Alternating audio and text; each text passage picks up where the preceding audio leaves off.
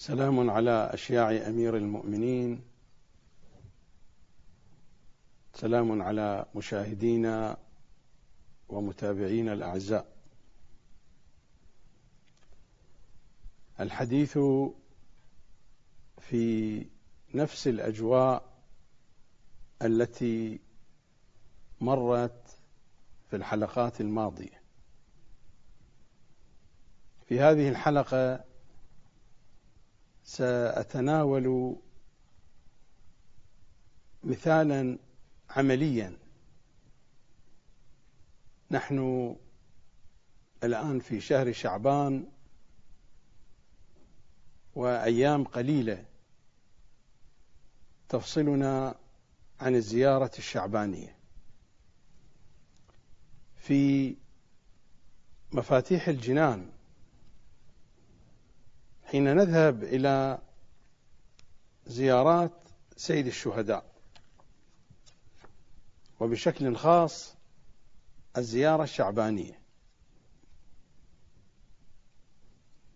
هذا النص هو من أفضل النصوص التي تقرأ في الزيارات الرجبية وفي زيارة النصف من شعبان.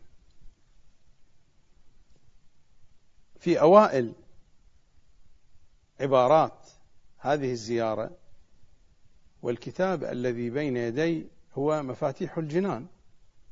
يمكنكم أن تفتحوا هذا الكتاب المفاتيح وتذهبون إلى العنوان المطلب الثالث في زيارات الحسين عليه السلام المخصوصة. أول نص من نصوص الزيارات المخصوصة في مفاتيح الجنان من زيارات سيد الشهداء. الزيارة الشعبانية وتقرأ أيضا في رجب. ولكن نحن الآن في وقت قريب من الزيارة الشعبانية. الزائر يخاطب سيد الشهداء. السلام عليك يا عمود الدين. السلام عليك يا باب حكمة رب العالمين. السلام عليك يا باب حطة الذي من دخله كان من الآمنين. ثم بعد ذلك تستمر العبارات السلام عليك يا ثار الله وابن ثاره والوتر الموتور. يعني هذه العبارة في نفس السياق. يعني هذا المصطلح هذا العنوان بنفس القيمة بنفس الأهمية عندهم صلوات الله عليهم مع مصطلح يا ثار الله. هذا مصطلح جوهري مصطلح أساسي. والوتر الموتور هذه مصطلحات أساسية في القضية الحسينية. ثار الله الوتر الموتور عناوين رئيسة وهي من الأسس والقواعد الأولى في معرفة الحسين وفي المشروع الحسيني. على نفس هذا السياق جاء هذا المصطلح جاء هذا العنوان. السلام عليك يا باب حطة الذي من دخله كان من الآمنين. كما أننا يجب علينا أن نعرف الحسين في هذا المصطلح ثار الله. يجب علينا أن نعرف الحسين في هذا المصطلح أيضا الوتر الموتور. يجب علينا أن نعرف الحسين أن نعرف محمدا وآل محمد أن نعرف عليا وآل علي أن نعرف فاطمة وآل فاطمة بهذا اللحاظ بهذه الرؤية. السلام عليك يا باب حطة الذي من دخله كان من الآمنين. أنا هنا أسأل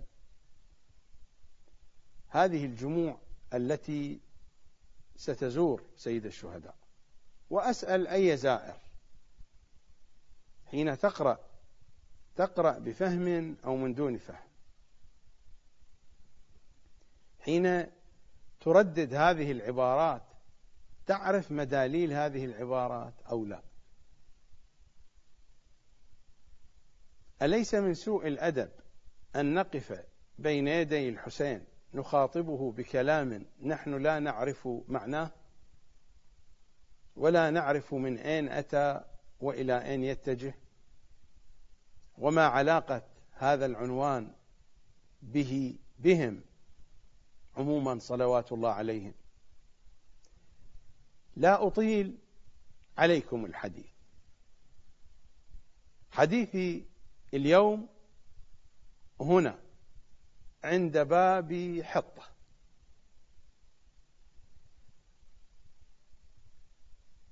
سأتجول وأتقلب بين هذه الكتب باحثا عن الحقيقة. هذا العنوان باب حطة. من أين أتانا؟ أتانا من مصدرنا الأول من القرآن. القرآن هو الذي جاءنا بهذا المصطلح جاءنا بهذا العنوان. إذا ذهبنا إلى سورة البقرة وفي الآية الثامنة والخمسين والتي بعدها أيضا مرتبطة بها. في الآية الثامنة والخمسين وإذ قلنا ادخلوا والخطاب هنا لبني إسرائيل وإذ قلنا ادخلوا هذه القرية فكلوا منها حيث شئتم رغدا. وادخلوا الباب سجدا. وقولوا حطة نغفر لكم خطاياكم. وسنزيد المحسنين. فبدل الذين ظلموا قولا غير الذي قيل لهم فأنزلنا على الذين ظلموا رزا من السماء بما كانوا يفسقون. إذا هذا العنوان من هنا جاءنا. من هنا تسرب إلينا. من هنا وصل إلينا. من مصدرنا الأول من القرآن. لكن السؤال هنا يأتي. نحن نخاطب الحسين في الزيارة وهو خطاب لهم جميعا. وفي زيارات أمير المؤمنين أيضا. نخاطب الحسين في هذه الزيارة في الزيارة الشعبانية بأنه باب حطة. والقرآن يتحدث عن مدينة عن حطة يتعلق الأمر فيها ببني إسرائيل. هل القضية مجرد توافق لفظي؟ يعني هذه اللفظة جاءت في القرآن في سياقها على رسلها وهنا جاءت اللفظة في الزيارة الشعبانية على رسلها ولا علاقة بين الأمرين. أم أن القضية مجرد قضية مجازية؟ باب حطة الذي جاء في قصة بني إسرائيل. قصة واقعية تاريخية لها تفصيلها بحسب شهادة القرآن. وهنا تشبيه. قضية أن الأئمة أن الحسين صلوات الله وسلامه عليه هو باب بشفاعته تحط الذنوب. كما أن باب حط في القصة الإسرائيلية بحسب القرآن الآية قالت لهم بأنكم إذا دخلتم الباب سجدا وقلتم حطة فإن ذنوبكم ستغفر. هل القضية هكذا. قطعا الذي يتصور بأنه يفهم يتصور القضية هكذا. ولكن القضية أبعد من ذلك. أحاول الخوض في هذه المسألة وأبحث في جميع الاتجاهات والقضية مصداق آخر من مصاديق التخفية والإضاعة للحقائق. حديثنا أصلا حسانا in the highest حسين في الأعالي. المسألة من هناك بدأت ولا زال الأمر مستمرا إلى لحظتنا هذه. القرآن يحدثنا عن بني إسرائيل. فهل هذه القصة موجودة في الكتاب المقدس؟ هناك قصص قرآني جاء في القرآن عن بني إسرائيل وتلك الوقائع موجودة في الكتاب المقدس ولكن بتفاصيل مختلفة. لكن هذه القضية ليس لها أي ذكر مطلقا في الكتاب المقدس. حين نبحث في الكتاب المقدس العهدان العهد القديم والعهد الجديد فلا أثر لمثل هذه الواقعة. لم يذكر الكتاب المقدس الموجود بين أيدينا والذي يعتبر الكتاب الرسمي للمؤسسة الدينية اليهودية والمسيحية. قطعا اليهود لا يقبلون كتاب العهد الجديد. هذا الكتاب بعهديه خلي من أي أثر لواقعة أو لحادثة من أن موسى عليه السلام قال لبني إسرائيل ادخلوا من هذا الباب لأن القصة جاءت في سياق أيام موسى على نبينا وآله وعليه أفضل الصلاة والسلام. إذا نرجع إلى الآيات السابقة وإذ قلتم يا موسى لن نؤمن لك حتى نرى الله جهرة. وتستمر الوقائع. وظللنا عليكم الغمام. هذا كله في زمان موسى. وإذ قلنا ادخلوا هذه القرية. ويستمر الكلام. وإذ استسقى موسى لقومه. فقلنا اضرب بعصاك الحجر. الأحداث كلها في زمان موسى. لم يذكر لنا الكتاب المقدس بعهديه القديم اليهودي والجديد المسيحي شيئا عن هذه الواقعة لا من قريب ولا من بعيد. نعم هناك كتب عند اليهود خارج إطار الكتاب المقدس مثل ما عندنا كتب حديثية كتب في السيرة كتب في التاريخ عندهم كتب. خارج إطار الكتاب المقدس جاء حديث عن شيء يقارب هذه القضية يقارب هذه الواقعة ربما. ليس بالضبط. هذه الحادثة انفرد بها القرآن الكريم. ولكن جاء في بعض كتبهم ما يشير إلى هذه الحادثة إلا أنهم يروونها لا في زمان موسى وإنما في زمان يوشع بن نون. هذه وجهة النظر اليهودية في قصة ربما فيها بعض التفاصيل التي تشير إلى مشابهة ما بوجه من الوجوه مع القصة التي أشار إليها وتحدث عنها القرآن الكريم.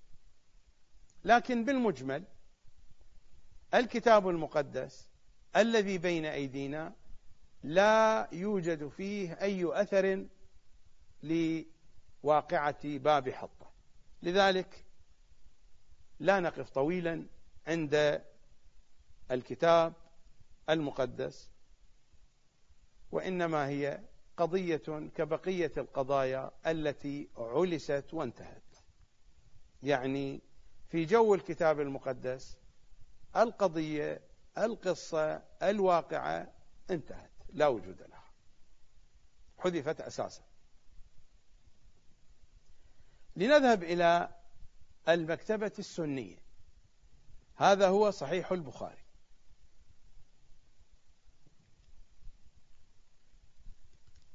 نجد حديثا يشير إلى هذه الواقعة. في كتاب أحاديث الأنبياء. كتاب أحاديث الأنبياء الباب الثلاثون. هذه الطبعة التي عندي طبعة دار صادر. رقم الحديث بحسب الصفحة التي بين يدي. ثلاثة آلاف وأربعمائة وثلاثة. رقم الصفحة ستمائة وخمسة.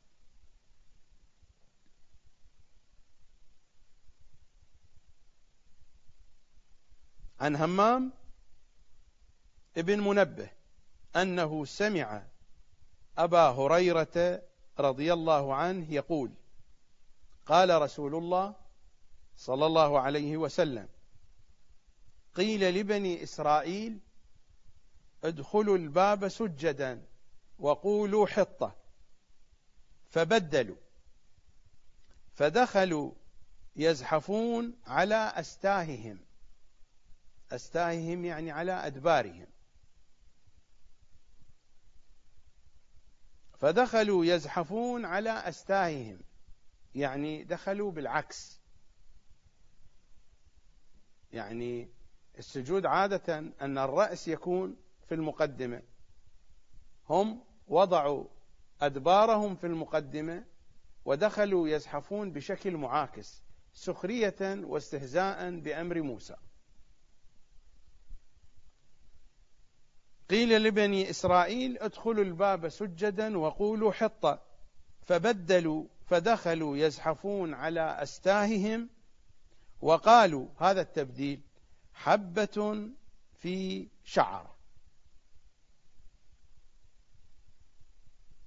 لا معنى لها ولكن بحسب البخاري هذا هو الذي أشار إليه. يعني من القصة الموجود عند البخاري دخلوا يزحفون على أستاههم وغيروا الكلام فقالوا حبة في شعرة.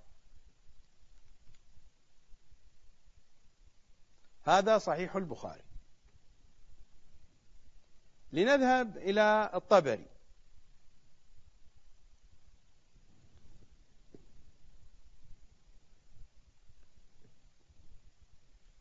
تفسير الطبري.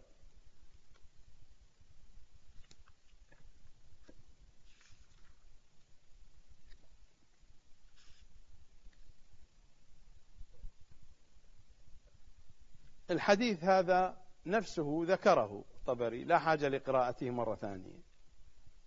وذكر عن عكرمة عن ابن عباس عن النبي صلى الله عليه وسلم دخلوا الباب الذي أمروا أن يدخلوا منه سجدا. يزحفون على أستاههم يقولون حنطة في شعيرة. مر علينا حبة في شعرة. حنطة في شعيرة يمكن أن يكون لها شيء من المعنى على أي حال. باعتبار أن البخاري دقيق جدا وصحيح جدا.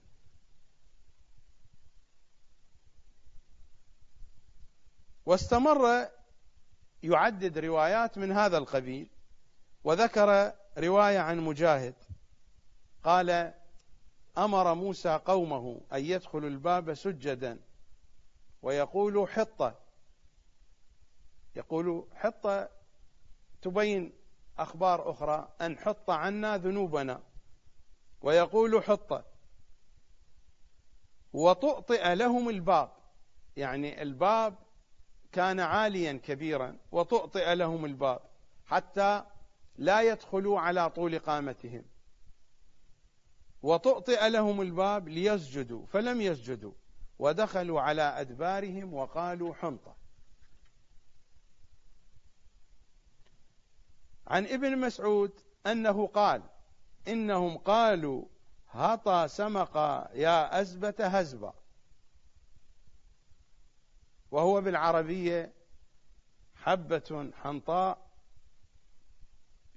وهو بالعربية حبة حنطة حمراء مثقوبة فيها شعيرة سوداء.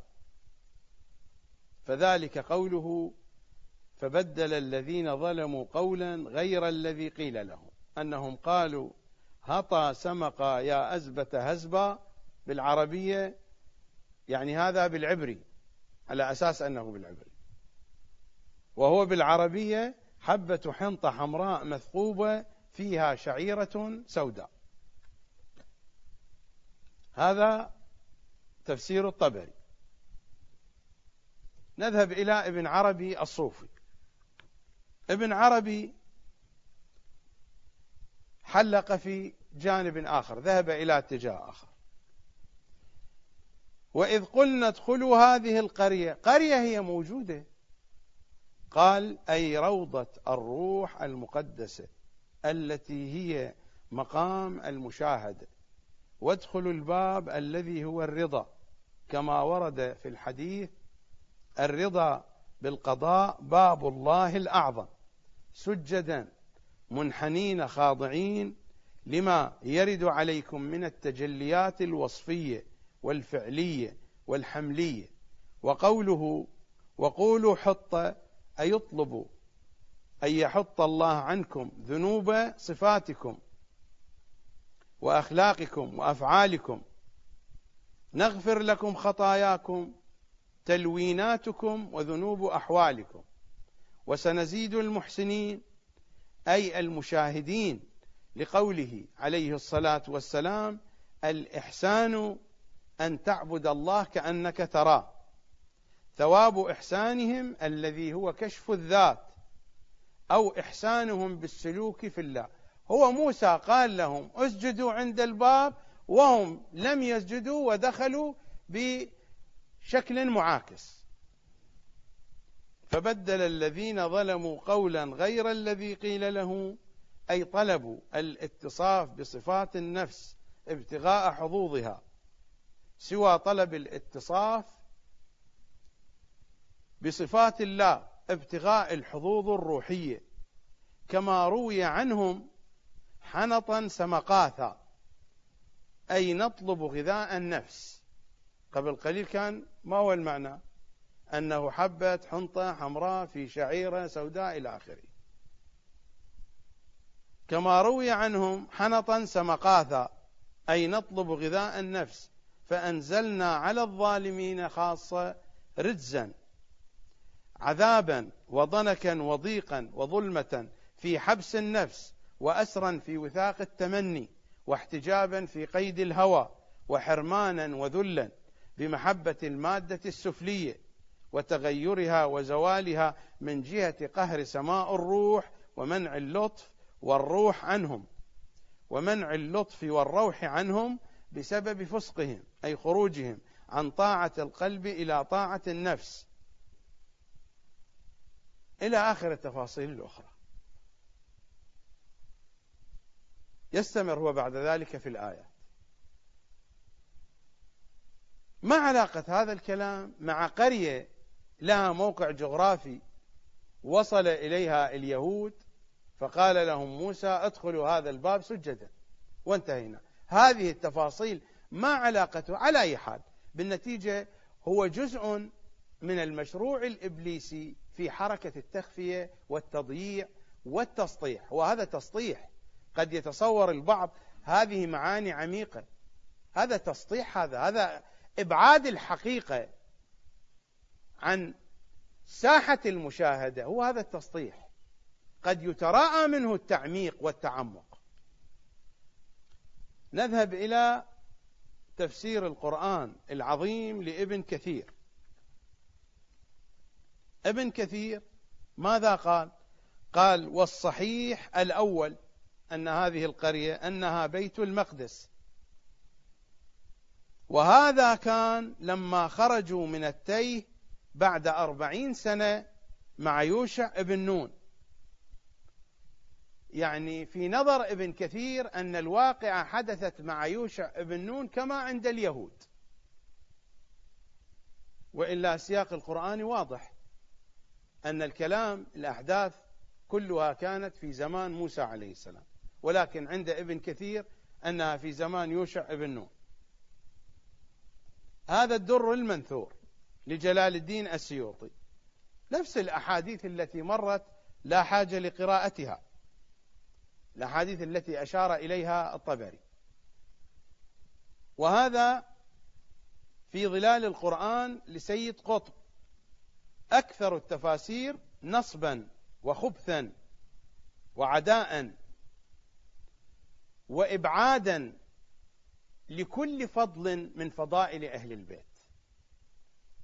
أكثر تفسير يطمس الحقائق وتفسير سيد قطب. في ظلال القرآن. التفسير الذي يحبه العديد من مراجعنا وعلمائنا أعلى الله تعالى مقاماتهم. هذا هو الجزء الأول طبع الدار الشروق.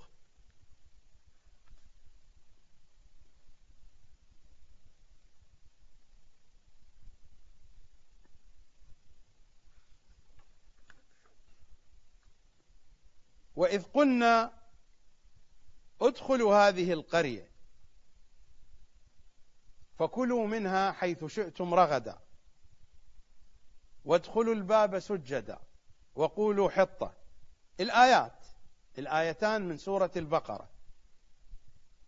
وتذكر بعض الروايات أن القرية المقصودة هنا هي بيت المقدس التي أمر أمر الله بني إسرائيل بعد خروجهم من مصر أن يدخلوها.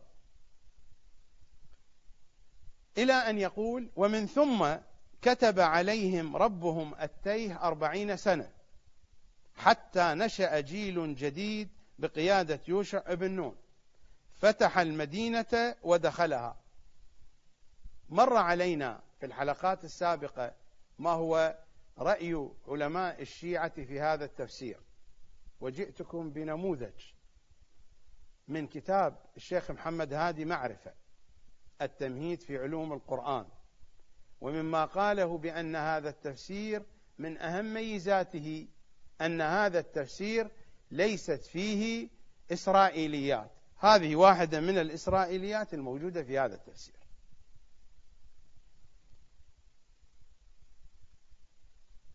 ماذا يقول؟ حتى نشأ جيل جديد بقيادة يوشع ابن نون.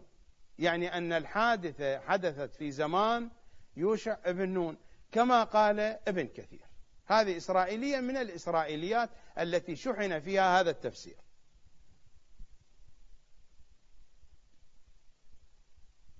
ولكنهم بدلا من أن يدخلوها سجدا كما أمرهم الله دخلوها على غير الهيئة التي أمروا بها.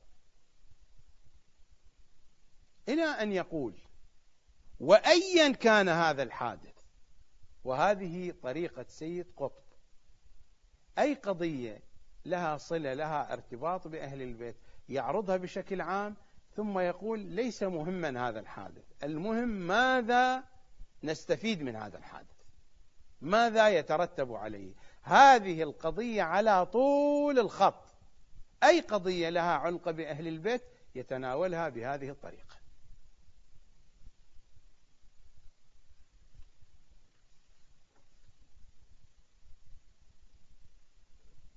يعني أنتم إلى الآن ماذا فهمتم؟ القضية ميعت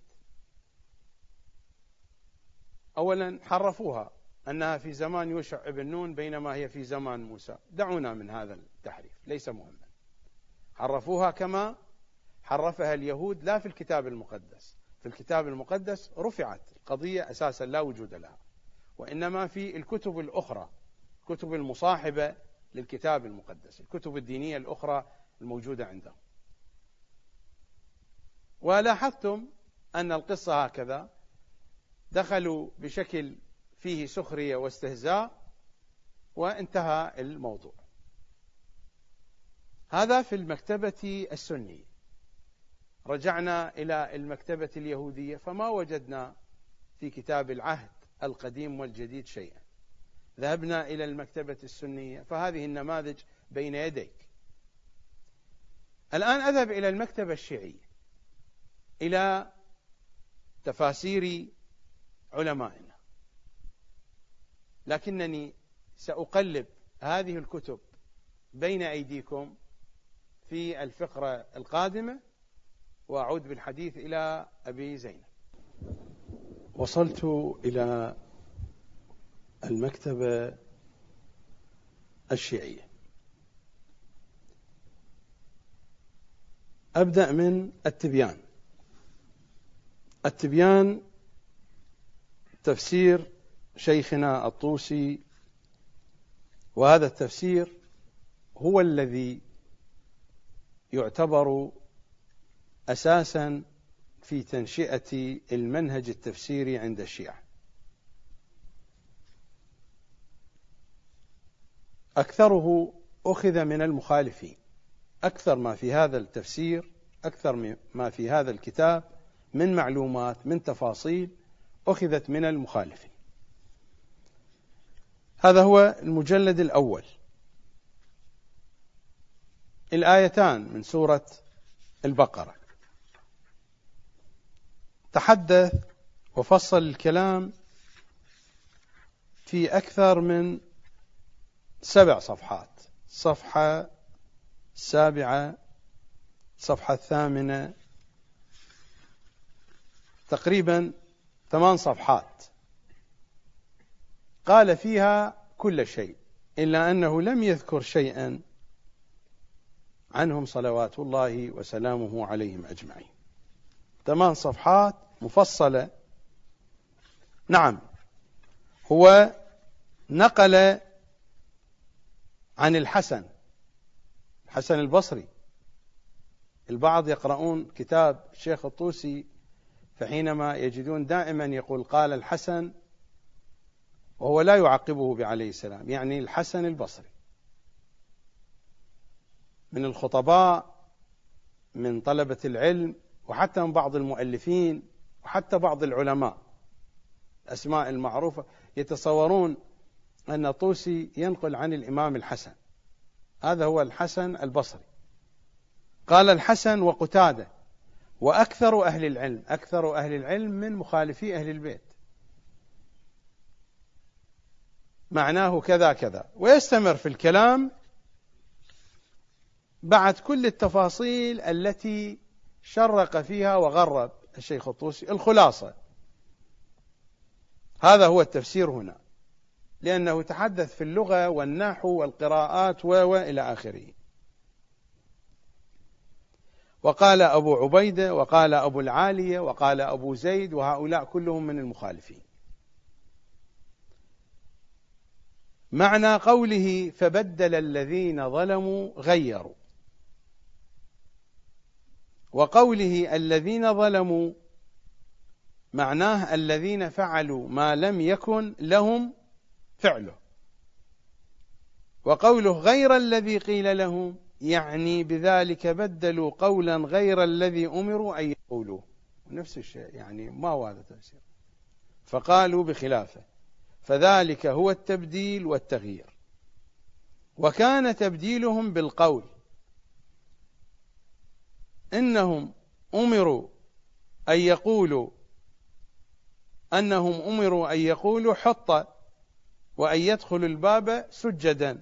وتؤطئ لهم الباب ليدخلوه كذلك. فدخلوه يزحفون مكتوب على أسائهم. هو نفس النص ولكن الخطأ قد يكون خطأ مطبعي أو خطأ من نفس الشيخ الطوسي.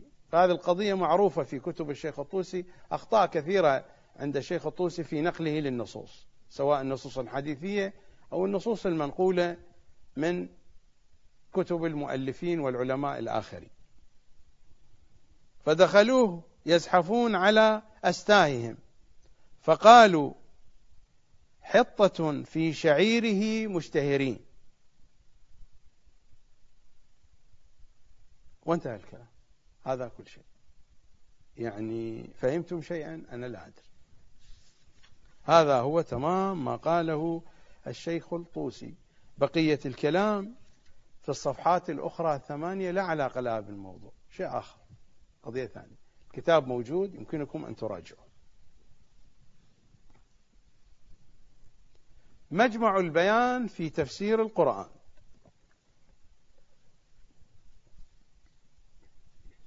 هو عادة ينقل نفس الكلام الذي يكتبه الشيخ الطوسي يضيف سطر يحذف سطر هكذا.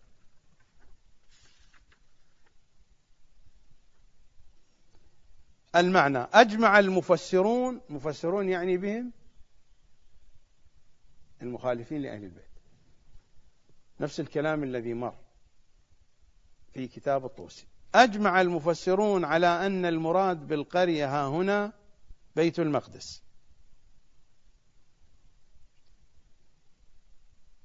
وقوله حط قال الحسن وقتادة نفس القضية. وأكثر أهل العلم نفس النص الذي مر قبل قليل. معناه حط عنا ذنوبنا. وروي عن الباقر عليه السلام أنه قال نحن باب حطتكم. وهنا يريده لا على أساس المعنى وإنما موافقة للسياق اللفظي إلا والحديث هنا عن باب حطة فكأن الإمام يقول نحن باب حطتكم كما أن باب حطة لو دخله اليهود لغفر لهم لو جئتمونا لغفر لكم. مقصوده من الكلام هو هذا وهذا واضح من سياق الكلام. ولكنه أجود بكثير مما كان في تفسير الشيخ الطوسي. على الأقل أشار إلى كلمة وردت عن باقر العلوم صلوات الله وسلامه عليه. المعنى النهائي ثم بين سبحانه أنهم قد عصوا فيما أمروا به فقال فبدل الذين ظلموا قولا غير الذي قيل لهم أي فخالف الذين عصوا والذين فعلوا ما لم يكن لهم أن يفعلوه. وغيروا ما أمروا به فقالوا غير ذلك. واختلف في ذلك الغير. فقيل إنهم قالوا بالسريانية هاطا سماقاتا. وقال بعضهم حطى سماقاتا. ومعناه حنطة حمراء فيها شعيرة. وكان قصدهم في ذلك الاستهزاء. ومخالفة الأمر. وقيل إنهم قالوا حنطة تجاهلا واستهزاء. وكانوا قد أمروا أن يدخلوا الباب سجدا وتؤطئ لهم الباب ليدخلوه كذلك فدخلوه زاحفين على أستاههم فخالفوا في الدخول أيضا. هذا ما جاء في مجمع البيان. يوجد فارق فيما بينه وبين ما هو في كتب المخالفين. هو نفس الكلام. موجود في كتب المخالفين. تفسير القرآن الكريم للسيد عبد الله شبر.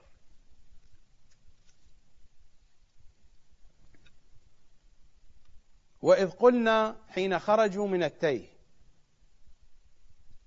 يعني كما في ابن كثير من أن القصة وقعت في زمن يوشع بن نون وليس مهما. أوقعت في زمن موسى أم في زمن يوشع بن نون. هذا الأمر ليس مهما. ربما يكون هذا الكلام صحيحا أيضا. ليس مهما.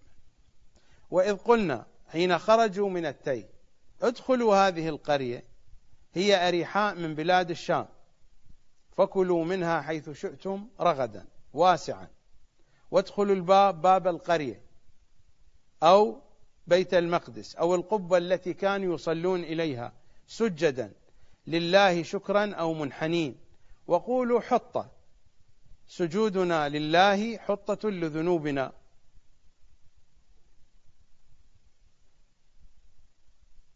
أو ثقلنا نغفر لكم خطاياكم السالفة. وسنزيد المحسنين. من يقارف الذنوب منكم ثوابا بالامتثال. كما جعلناه توبة للمسيء. فبدل الذين ظلموا قولا غير الذي قيل لهم دخلوا بأستاههم وقالوا ما معناه حنطة حمراء نتقوتها أحب إلينا من هذا الفعل والقول. الكلام هو هو نفس الكلام الذي مر في كتب مخالفي أهل البيت. الميزان في تفسير القرآن ذكر الآيات عقبها ببيان. في البيان ما أشار لا من قريب ولا من بعيد فقط قال رجزا من السماء الرجز العذاب وانتهينا. هذا كل ما قاله. يعني الآيتان علس تفسيرهما. رجزا من السماء قال الرجز العذاب ولا شيء آخر. والتفسير موجود وراجعوه. هذا في البيان. في البحث الروائي تحدث كثيرا ولكن ما أشار لا من قريب ولا من بعيد. يعني هاتان الآيتان لا وجود لهما تفسيرا ورواية في تفسير الميزان. التفسير الكاشف. الذي تعد المجلات والجرائد من مصادره المهمة. وهو من المصادر المهمة لخطباء المنبر الحسيني ولخطباء الفضائيات. وإذ قلنا ادخلوا هذه القرية قال صاحب مجمع البيان أجمع المفسرون على أن المراد هو نقل عن المخالفين وهو نقل ما ينقل عن المخالفين أيضا. لأن صاحب مجمع البيان يتحدث عن المخالفين. أجمع المفسرون على أن المراد بالقرية هنا بيت المقدس. إلى أن يقول وادخلوا الباب سجدا. أي ادخلوا ناكسي الرؤوس خاضعين خاشعين لله. وفي البحر المحيط لأبي حيان الأندلسي. الباب هو أحد أبواب بيت المقدس ويدعى باب حطة. توفي هذا العالم الأندلسي سنة 754 هجري. لا أدري ما علاقة هذا الكلام بالتفسير. وقولوا حطة. بعد أن أمرهم الله سبحانه أن يدخلوا بخضوع وخشوع أيضا أمرهم أن يقرنوا الخشوع بقول التضرع والتذلل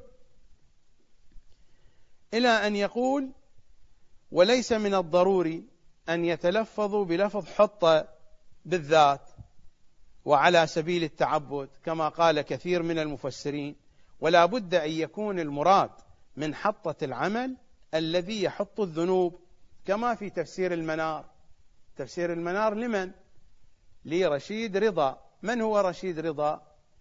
أحد الشخصيات العلمية في مصر ومن الذين كان يستشيرهم ويرجع إليهم ويتعلم منهم حسن البنا وكان قريبا من الجو الوهابي رشيد رضا ولكنني أستغرب تفسير المنار هذا من التفاسير التي يمجدها العلماء. ولو رجعتم إلى المجلات التي طبعتها جماعة العلماء في النجف في الخمسينات والستينات لوجدتم فصولا ومقالات في مدح هذا التفسير بأنه رائعه من روائع مصر. والسيد الطباطبائي وتلامذة السيد الطباطبائي الآن لو رجعتم إلى كتبهم ودروسهم في التفسير ستجدون تمجيدا لهذا التفسير وهو تفسير سلفي معروف من منظري السلفية المتعصبين وأقرب ما يكون إلى الفكر الوهابي رشيد رضا وهو تلميذ محمد عبده. ولا أن يكون المراد من حطة العمل الذي يحط الذنوب كما في تفسير المنار نقلا عن محمد عبده حيث قال إن الله لم يكلفهم بالتلفظ. أقوال هؤلاء تنقل. أين أقوال أهل البيت؟ لا وجود لها. وقد استلفت انتباهي أن بعض المفسرين الكبار ومنهم الفيلسوفان الرازي والملا صدرة تحدث عن قضية لا علاقة لها بالموضوع لا من قريب ولا من بعيد. أساسا. ارجعوا واقرأوا. وبعدها بصفحة حول الرأسمالية والاشتراكية. مقال طويل عريض أين حديث أهل البيت؟ لا وجود له. هذه تفاسير علمائنا الأجلاء رضوان الله تعالى عليهم. مواهب الرحمن للسيد السبزواري سيد عبد الأعلى السبزواري.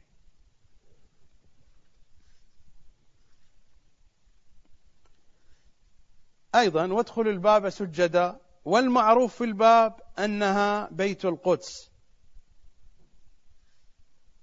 والمعروف في الباب أنها بيت القدس يسمى يعني لابد أنها ببيت المقدس المقصود ولكن العجمة واضحة في تفاسير علمائنا ومنها هذا التفسير.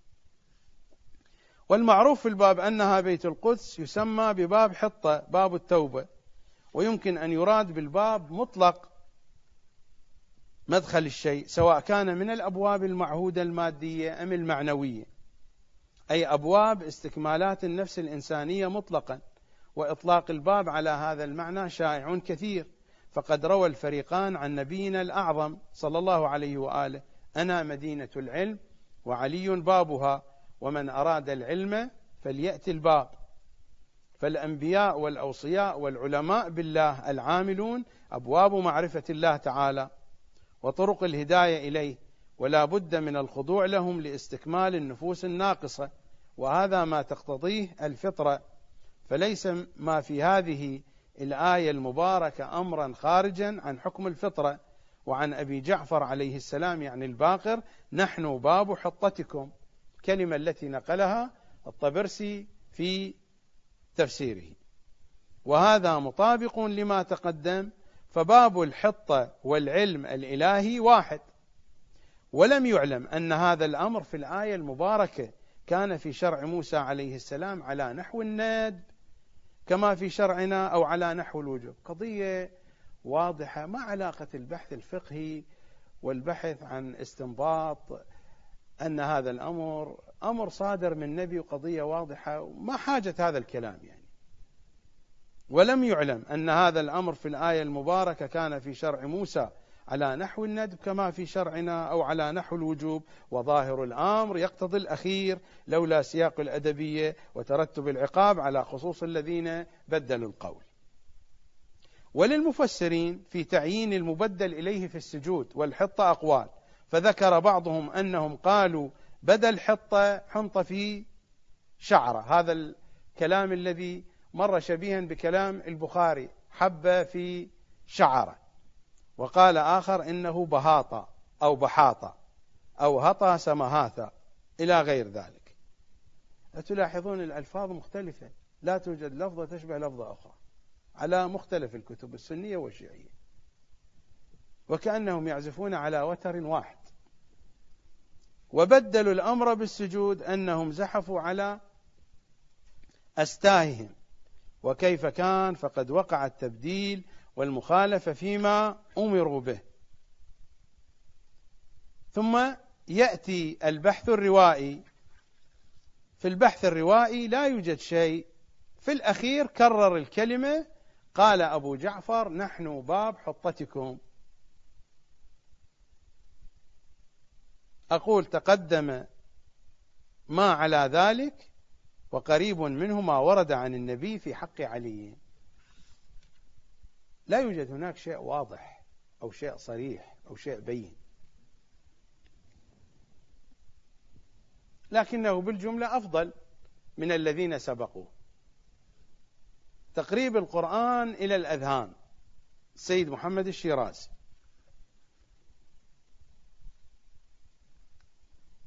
اذكروا يا بني إسرائيل إذ قلنا لكم بعد أن خرجتم عن التيه ادخلوا هذه القرية بيت المقدس أو أريحة. وهي بلدة قريبة من بيت المقدس. فكلوا منها حيث شئتم من الأماكن أو المآكل رغدا واسعة. وادخلوا الباب أي باب القرية سجدا جمع ساجد أي في حال كونكم ساجدين. وقولوا حطة أي سجودنا لله حطة لذنوبنا ومحو لسيئاتنا. فإن فعلتم ذلك نغفر لكم خطاياكم السالفة. وسنزيد المحسنين منكم من خير الدنيا وخير الآخرة على ما يستحقون. كما قال سبحانه ليوفيهم أجورهم ويزيدهم من فضله.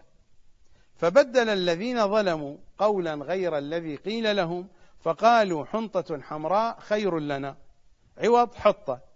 كما إنهم دخلوا بأستاههم عوض أن يدخلوا سجدا فأنزلنا على الذين ظلموا فيما فعلوا رجزا من السماء الرجز العذاب. هذا ما قاله السيد الشيرازي في تفسيره. أذهب الآن إلى ما جاء مذكورا في علوم القرآن. للسيد محمد باقر الحكيم. وما جاء مذكورا في علوم القرآن هو عبارة عن محاضرات كتبها السيد محمد باقر الصدر. ثم بعد ذلك أتمها السيد محمد باقر الحكيم. هو يقول في المقدمة هذه محاضرات كنت قد وفقت لإلقائها على طلبة كلية أصول الدين كلية أصول الدين التي كانت تابعة لحزب الدعوة. في الستينات بداية السبعينات نهاية الستينات. وكان قد كتب الجزء الأول منها سيدنا آية الله العظمى الشهيد الصادق رضوان الله عليه. القسم الأول من هذا الكتاب محاضرات كتبها السيد محمد باقر الصدر ثم أتمها على نفس الطريقة على نفس المنهج على نفس المنوال. أتمها السيد محمد باقر الحكيم. وجمعت في هذا الكتاب علوم القرآن.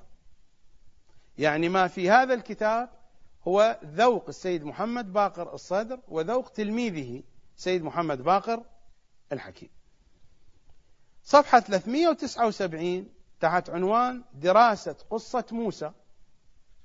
تحدث بشكل مفصل من صفحة 379 إلى صفحة 436 تحدث عن تفاصيل قصة موسى في القرآن.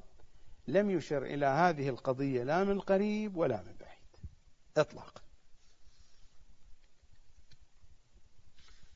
ما وجدت شيئا سوى حيث يظهر هذا الأمر بشكل واضح في قضية دعوة موسى قومه للدخول إلى الأرض المقدسة. ربما هذا الكلام له صلة من قريب من بعيد لا أدري.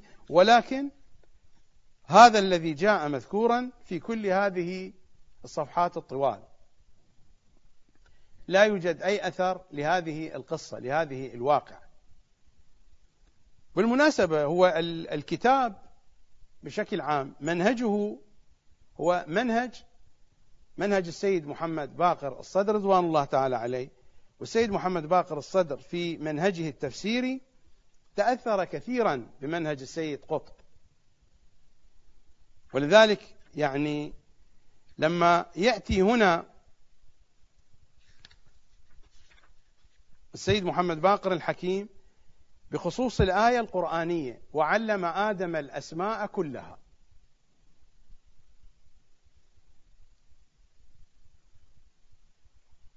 فماذا يقول في صفحة 459 والشيخ محمد عبده نفس المصدر الذي نقل عنه الشيخ محمد جواد مغنية حين قال في تفسير المنار لرشيد رضا نقلا عن أستاذه الشيخ محمد عبده نفس المصادر.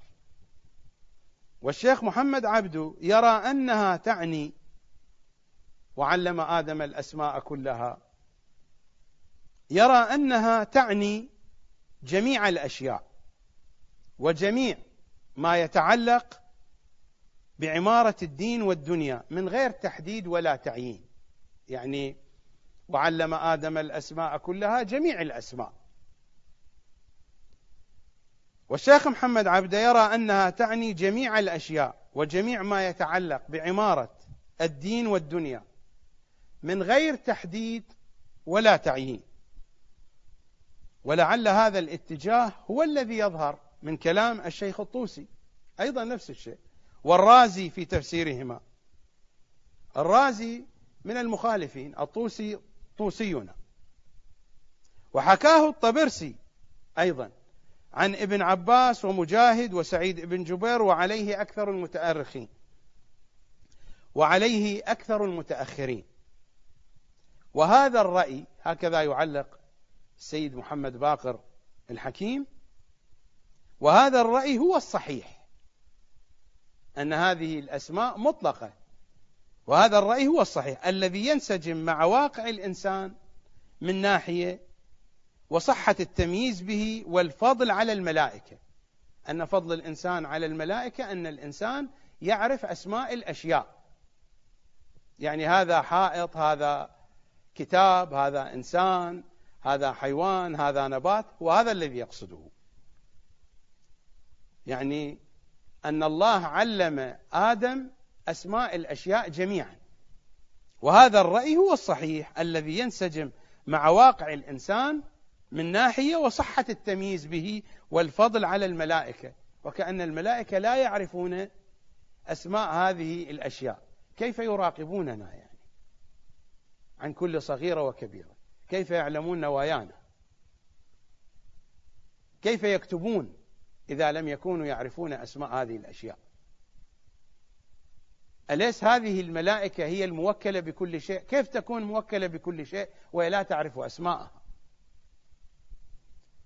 هذا الرأي طبعا هو رأي المخالفين لأهل البيت. وهذا الرأي يدافع عنه السيد قطب والكلام هنا مأخوذ. أيضا من نفس المنهج القطبي. سيد قطب هنا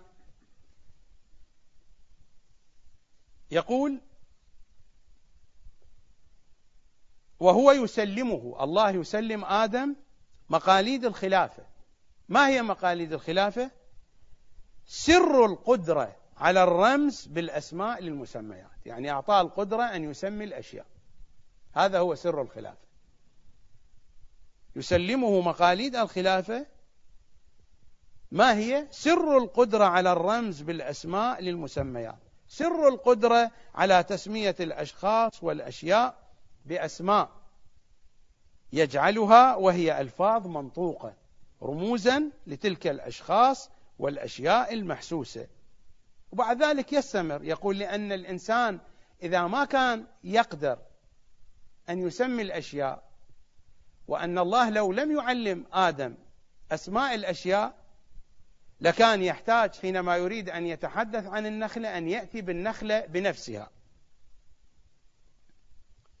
لو لم يوهب الإنسان القدرة على الرمز بالأسماء للمسميات والمشقة في التفاهم والتعامل حين يحتاج كل فرد لكي يتفاهم مع الآخرين على شيء أن يستحضر هذا الشيء بذاته أمامهم ليتفاهموا بشأنه. الشأن شأن نخلة فلا سبيل إلى التفاهم عليه إلا باستحضار جسم النخلة. الشأن شأن جبل فلا سبيل إلى التفاهم عليه إلا بالذهاب إلى الجبل. الشأن شأن فرد من الناس فلا سبيل إلى التفاهم عليه إلا بتحضير هذا الفرد من الناس. يعني الملائكة حينما يتفاهمون فيما بينهم. هل يحضرون هذه الأشياء بنفسها؟ يعني حين ملك من الملائكة يتحدث عن جبرائيل فهل يذهب هذا الملك ويأتي بجبرائيل يضعه أمام الملك الآخر؟ كيف يكون هذا الكلام؟ حين يتحدث الملائكة فيما بينهم عن عرش الله هل يأتون بعرش الله المحيط بكل شيء؟ كيف يكون هذا الكلام؟ حين يتحدث الملائكة فيما بينهم عن الجنان هل يأتون بالجنة؟ كيف هي هذه الميزة للإنسان؟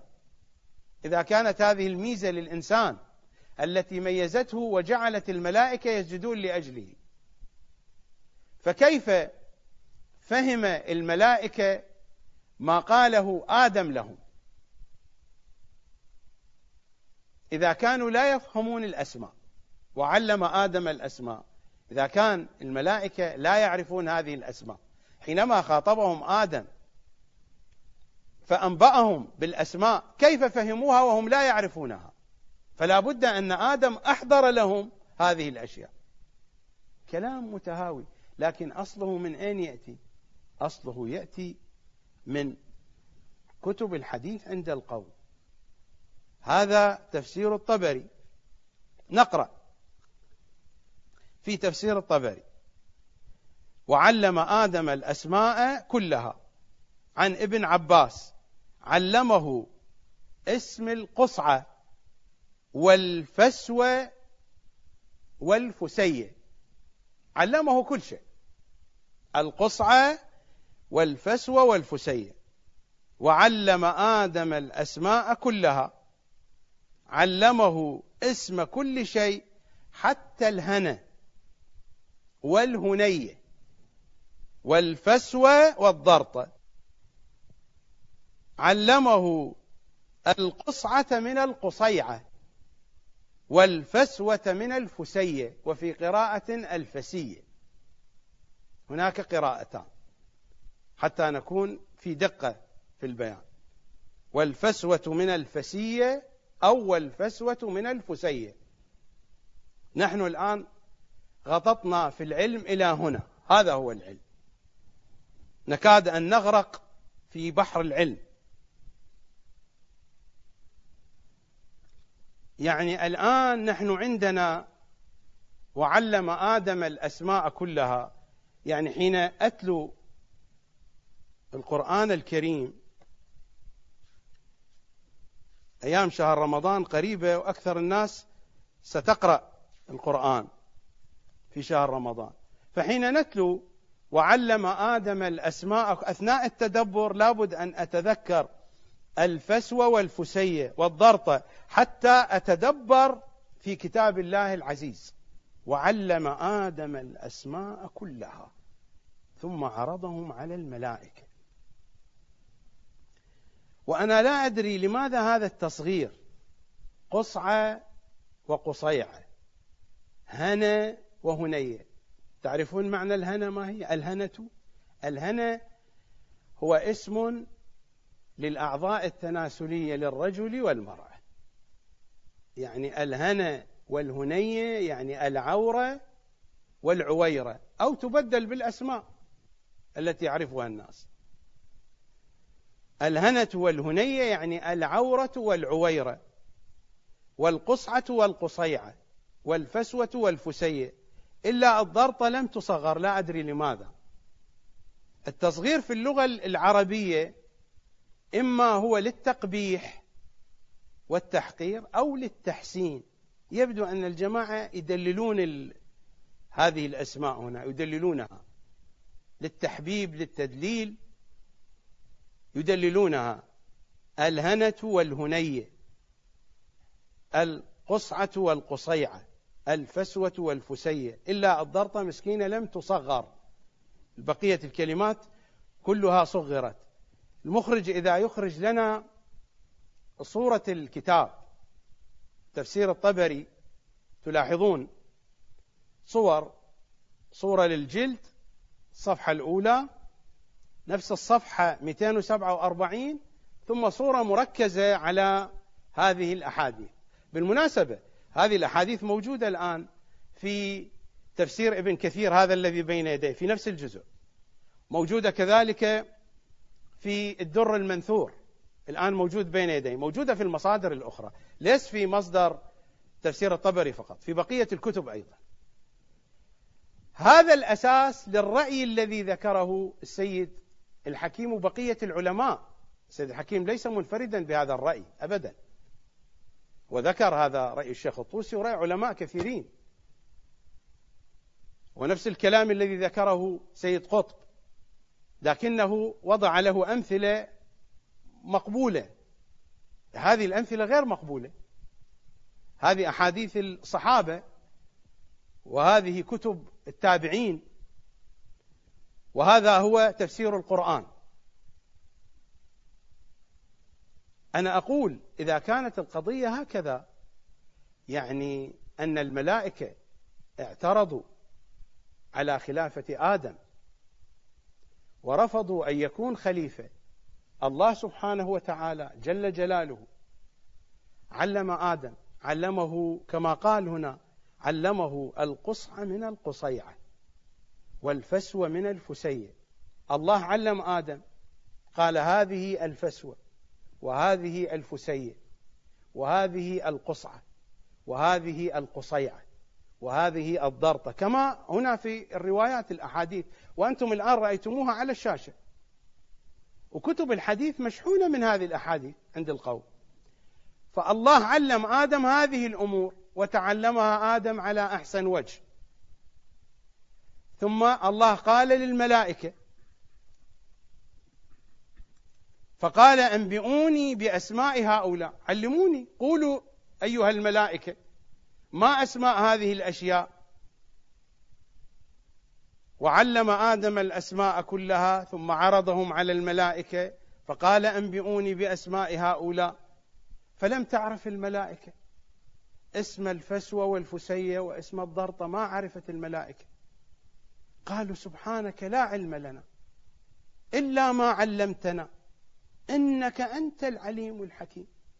قال يا آدم أنبئهم بأسمائهم. فأنبأهم آدم بأن هذه الفسوة وهذه الفسية وهذه هذه الروايات هذا ليس كلامي. هذه الروايات وأنا أفسر بها الآيات. فلما أنبأهم بأسمائهم قال ألم أقل لكم إني أعلم غيب السماوات والأرض؟ غيب السماوات والأرض في هذه. وأعلم ما تبدون وما كنتم تكتمون. هذه قصة الخلافة بكل تفاصيلها. هنا تقف عند هذه الأسماء والمسميات. يعني أن فضل آدم على الملائكة أنه يعرف الفسوة من الفسية لذلك سجدوا له. هكذا هي الأمور.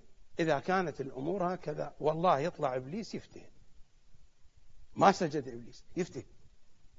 إذا القضية هكذا أن الملائكة سجدوا لآدم لأنه يعرف الفسوة من الفسية والله إبليس يفتهم ولا يوجد أفهم نابغة. نابغة النوابغ يعني هكذا يفهم القرآن. يا علماء الشيعة يا مراجع عن العظام أساتذتي سادتي مشايخي تاج رأسي. يعني هذه المصادر تشكل منهجا وعلى أساسه يفسر القرآن وأحاديث أهل البيت ترفض. لماذا لا نأخذ بالأحاديث التي تقول أن هذه الأسماء أسماء أهل البيت عليهم السلام؟ لماذا نحاول؟ سيقولون قطعا من جملة الأسماء هذه الأسماء. أين؟ ما رأينا ذلك. لا في كتب المخالفين ولا في كتبكم. أين؟ دلونا. دلونا. في أي مكان؟ هذه كتب التفسير. دلونا على مكان قلتم فيه ذلك.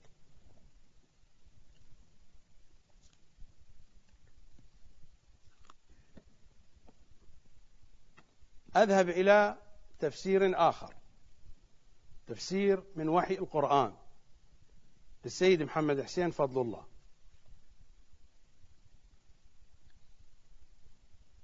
وإذ قلنا ادخلوا هذه القرية والظاهر أن المراد بيت المقدس الذي أريد له أن يكون المستقر الذي تتحرك فيه الرسالة من موقع القوة بعد خروج موسى من مصر. وادخلوا الباب الظاهر أنه باب البلد. سجدا شكرا لله على نعمته في انتصاركم على الجبارين الظالمين. إلى أن يقول وقولوا حطة وابتهلوا إلى الله في اعتراف صادق بالتوبة. فبدل الذين ظلموا أنفسهم بالانحراف عن الخط المستقيم قولا غير الذي قيل له فاستبدلوا الدعاء بالحط عن الخطايا بإعلان الإصرار على التمرد على الله وانتهينا. هذه كتب تفسير علمائنا. ما هو الفارق فيما بينها وبين ما هو في كتب المخالفين؟ البعض علس القصة من أساسها ولم يشر إليها لا من قريب ولا من بعيد كما فعل الكتاب المقدس. والبعض الآخر نقل نفس المضامين. لنذهب إلى كتبنا الحديثية ولكن بعد أن أعود بالكلام إلى أبي زينب وصلت إلى كتب الحديث. ألقيت نظرة على الكتاب المقدس المكتبة السنية المكتبة الشيعية وبالتحديد كتب علمائنا ومراجعنا وفقهائنا ومفسرينا.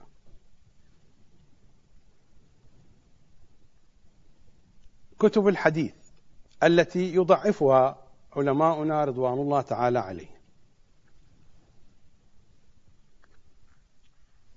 تفسير القمي تفسير ضعيف في نظر علمائنا على الله تعالى مقاماتهم وقوله وقولوا حطة. رأسا صارت هناك قفزة.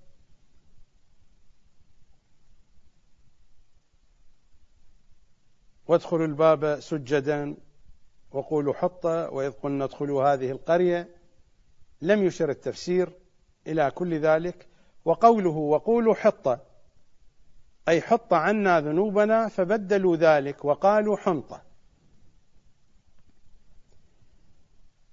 هم لم يقولوا حنطة مقصود الرواية لا كما أخذوها المفسرون على ظاهرها. هم لم يقولوا حنطة أصلا كلمة حطة هي كلمة عربية والكلام كان باللغة العبرية. وإنما المراد أنهم قالوا بكلمة تشابه تلك الكلمة التي قالها لهم موسى في اللفظ ولكن لها معنى آخر معنى استهزائي. وهذا الأمر تكرر في زمان النبي. كما كانوا يسلمون على النبي اليهود فيقولون السام عليكم. السام يعني الموت. كانوا حينما يأتون إلى النبي أو حينما يلتقون بالمسلمين فيريدون أن يحيوهم بتحية الإسلام. السلام عليكم. فما يقولون السلام عليكم؟ يقولون السام عليكم. السام عليك يا محمد. فبشكل بحيث لا تكون واضحة فهم يلفظونها بشكل قريب من السلام. السلام عليكم وكأنها السلام عليكم. وهذه الطريقة استعملها اليهود في زمان النبي وفي الأزمنة السابقة أيضا. وهي نفس القضية التي مرت علينا في قضية تحريف الألفاظ والنصوص. هذه مطالب أنا لا أستطيع أن أدخل في كل جزئياتها. وقولوا حطة أي حط عنا ذنوبنا فبدلوا ذلك وقالوا حنطة وقال الله فبدل الذين ظلموا قولا. غير الذي قيل لهم فأنزلنا على الذين ظلموا آل محمد. ما علاقة آل محمد؟ هناك شيء محذوف واضح. هناك حذف واضح في الكتاب. قفز. ألفاظ تركت ثم قفز في المعاني. حديث عن اليهود وقولوا حطة أي حط عنا ذنوبنا فبدلوا ذلك وقالوا حنطة. وقال الله فبدل الذين ظلموا قولا غير الذي قيل لهم فأنزلنا على الذين ظلموا آل محمد حقهم. ما علاقة آل محمد هنا في هذه القصة؟ هناك شيء حذف هناك يد امتدت فعبثت. إذا القضية لها علقة بآل محمد.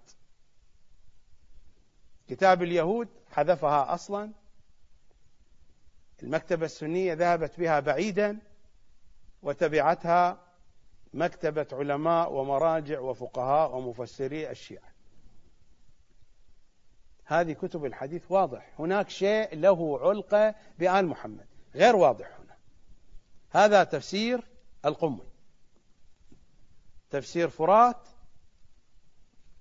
لا نجد فيه شيئا بخصوص هذه الواقعة لأنه يقفز من الآية 45 إلى الآية 82 والآيات التي نحن بصددها 58 و 59 العياشي. تفسير العياشي. عن سليمان الجعفري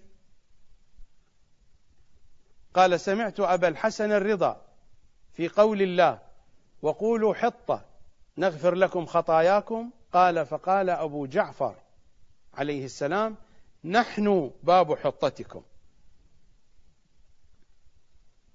عن زيد الشحام عن أبي جعفر قال نزل جبرائيل بهذه الآية فبدل الذين ظلموا آل محمد حقهم غير الذي قيل لهم فأنزلنا على الذين ظلموا آل محمد حقهم.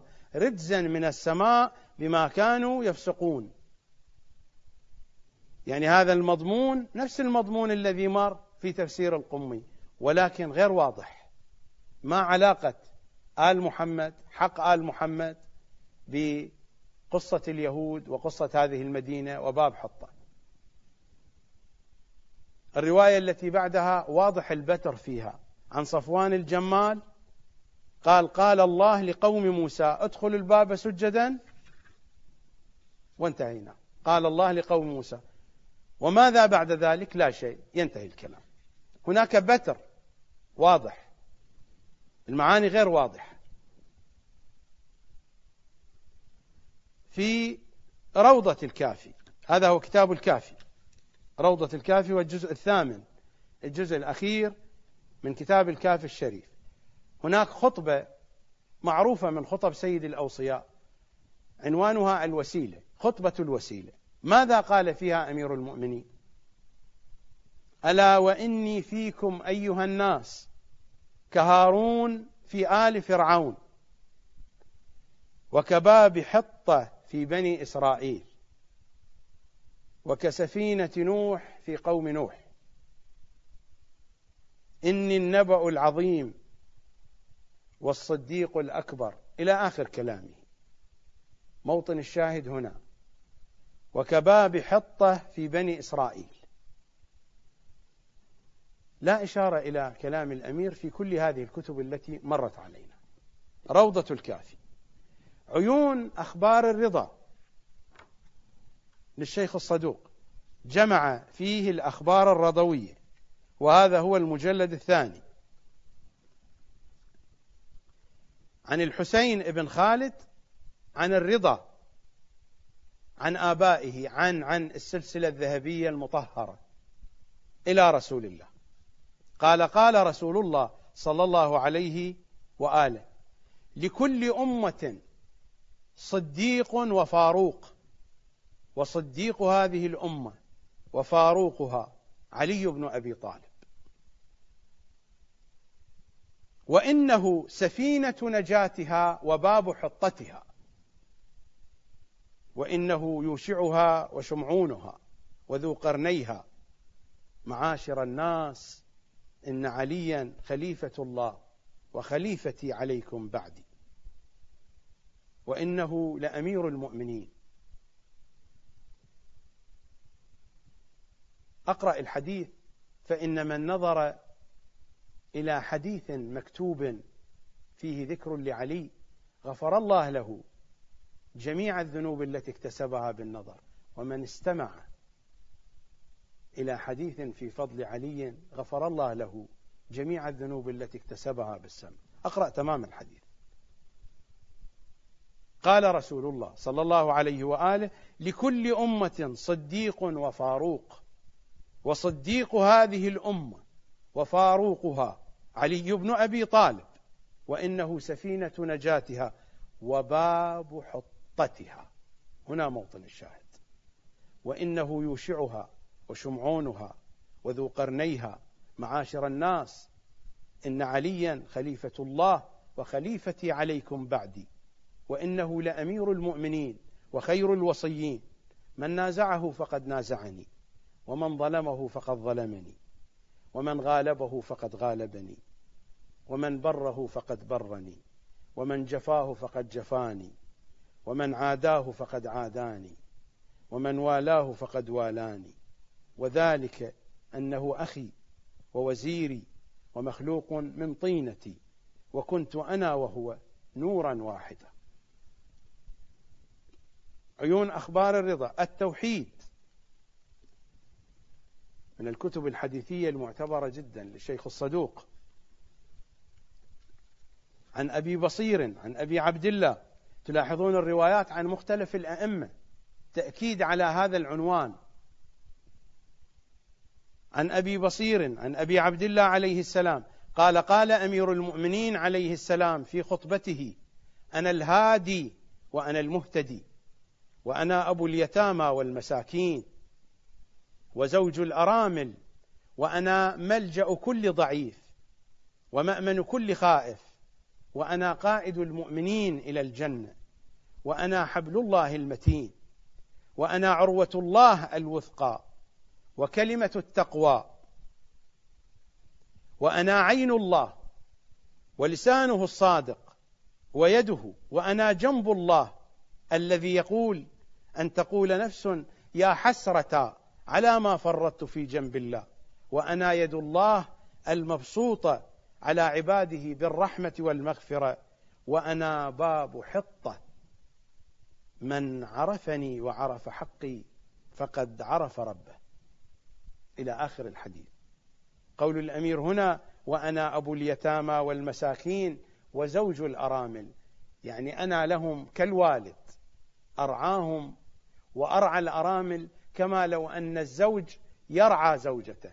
المراد الرعاية وليس المراد هنا المعنى اللفظي بحدوده وبدقته الحقيقية. وأنا باب حطة. وفي كتاب الخصال. أيضا للشيخ الصدوق. في أبواب السبعين وما فوقه. قال أمير المؤمنين علي بن أبي طالب لقد علم المستحفظون من أصحاب النبي محمد صلى الله عليه وآله أنه ليس فيهم رجل له منقبة إلا وقد شركته فيها وفضلته ولي سبعون منقبة لم يشركني فيها أحد منهم. قلت يا أمير المؤمنين هذا مكحول الذي يروي الرواية. قلت يا أمير المؤمنين فأخبرني بهن. فقال إلى أن وصل وأما العشرون فإني سمعت رسول الله صلى الله عليه وآله يقول لي مثلك في أمتي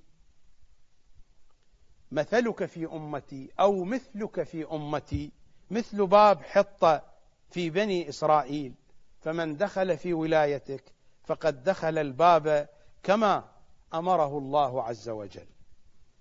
في تفسير نور الثقلين وهذا المجلد الأول عقد بابا ذكر فيه مجموعة من أحاديث أهل البيت مثل هذه الأحاديث التي مرت وأشار إلى مصادرها ونقل هذه الرواية أيضا عن كتاب الكافي الشريف فبدل الذين ظلموا آل محمد حقهم قولا غير الذي قيل لهم فأنزلنا على الذين ظلموا آل محمد حقهم رجزا من السماء. الألفاظ الموجودة في الآيتين من سورة البقرة في خصوص قصة بني إسرائيل مع باب حطة. ومع ذلك كل هذا الحديث نستنتج من خلاله نقطتين. النقطة الأولى أن عنوان باب حطة عنوان متكرر في أحاديث أهل البيت أغفله علماؤنا وفقهاؤنا ومراجعنا ومفسرونا ألا تلاحظون أنهم لم يذكروا هذه الروايات أغفلوها. هذه الروايات منتشرة. يعني نقلوا كل شيء من كتب المخالفين ومن الصحف من الجرائد. نقلوا كل شيء. لكنهم لم ينقلوا شيئا من هذه الأحاديث. القضية الثانية الروايات تشير أن هناك علقة بين باب حطة وبين آل محمد صلوات الله وسلامه عليهم أجمعين. هذا ما سنكتشفه في الفقرة القادمة. وأعود بالحديث إلى أبي زينب. وصلنا في الحديث إلى كتب الحديث. ولاحظتم أن الصورة أيضا ليست واضحة. واضح جدا أن جانبا من الحقيقة أخفي حتى في كتب الحديث. هناك أياد حذفت وأخفت. وأنا حين أقول أياد لا أقصد من خارج الوسط الشيعي. أقول هذا من وجهة نظري ومن تجربة وخبرة طويلة في عالم الكتب والتحقيق.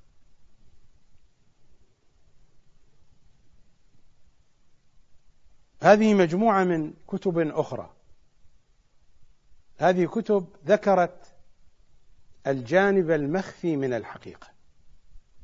ولكن هذه الكتب للأسف يعني الشيعة لا ترجع إليها وليست متوفرة في كل مكان وحتى المتوفر منها فإن العلماء يصفونها بالضعف وبالهزال. من هذه الكتب تأويل الآيات الظاهرة في فضائل العترة الطاهرة. هذا الكتاب ذكر الجانب المخفي من الحقيقة. الجانب المخفي الكتاب المقدس ألغى القصة بالكامل لا وجود لها. المكتبة السنية أخذت القصة باتجاه آخر. علماء الشيعة لم يتحدثوا عن الموضوع. كتب الحديث مصادر المهمة لأن يدا عبثت بها اختفت فيها القصة. بقيت بقايا. كما مر علينا مثلا في تفسير القمي أو في تفسير العياشي. بقايا. تأويل الآيات الظاهرة.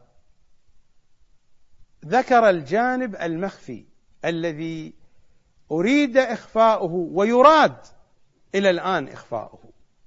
لأنه لا أحد يذكره. لا على المنابر. لا في الفضائيات.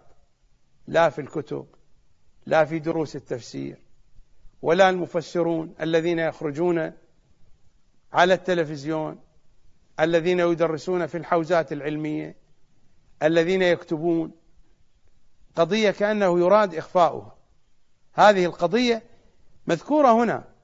كما قلت يوم أمس وفي الحلقات السابقة مهما كانت هناك قسوة من الحذف والتحريف والإخفاء لكن الحقائق تبقى ويمكن أن نصل إليها. الحقيقة هنا موجودة في هذا الكتاب. وأنا لا أقول ذكرت كاملة لأن هذه الكتب أيضا نقلت عن مصادر عبث بها أيضا هي الأخرى. لكن هذا مصدر من المصادر تأويل الآيات الظاهرة للمحدث الاستراباتي. الكتاب الآخر تفسير الصافي.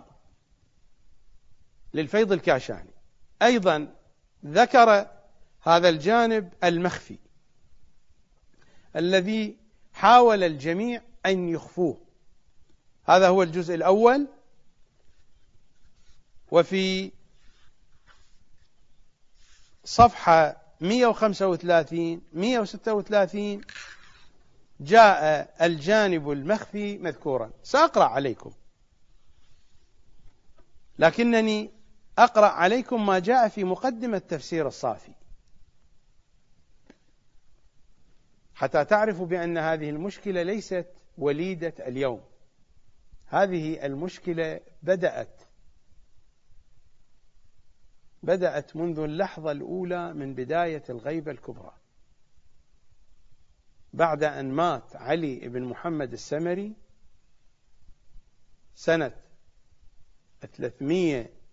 329 للهجرة منذ ذلك اليوم في مثل هذه الأيام توفي في شعبان. في شعبان سنة 329 توفي علي بن محمد السمري. منذ ذلك الوقت بدأت هذه القضية والمشكلة. كانت لها جذور في زمان الأئمة لكن بوجود الأئمة كانت المشكلة تنحسر.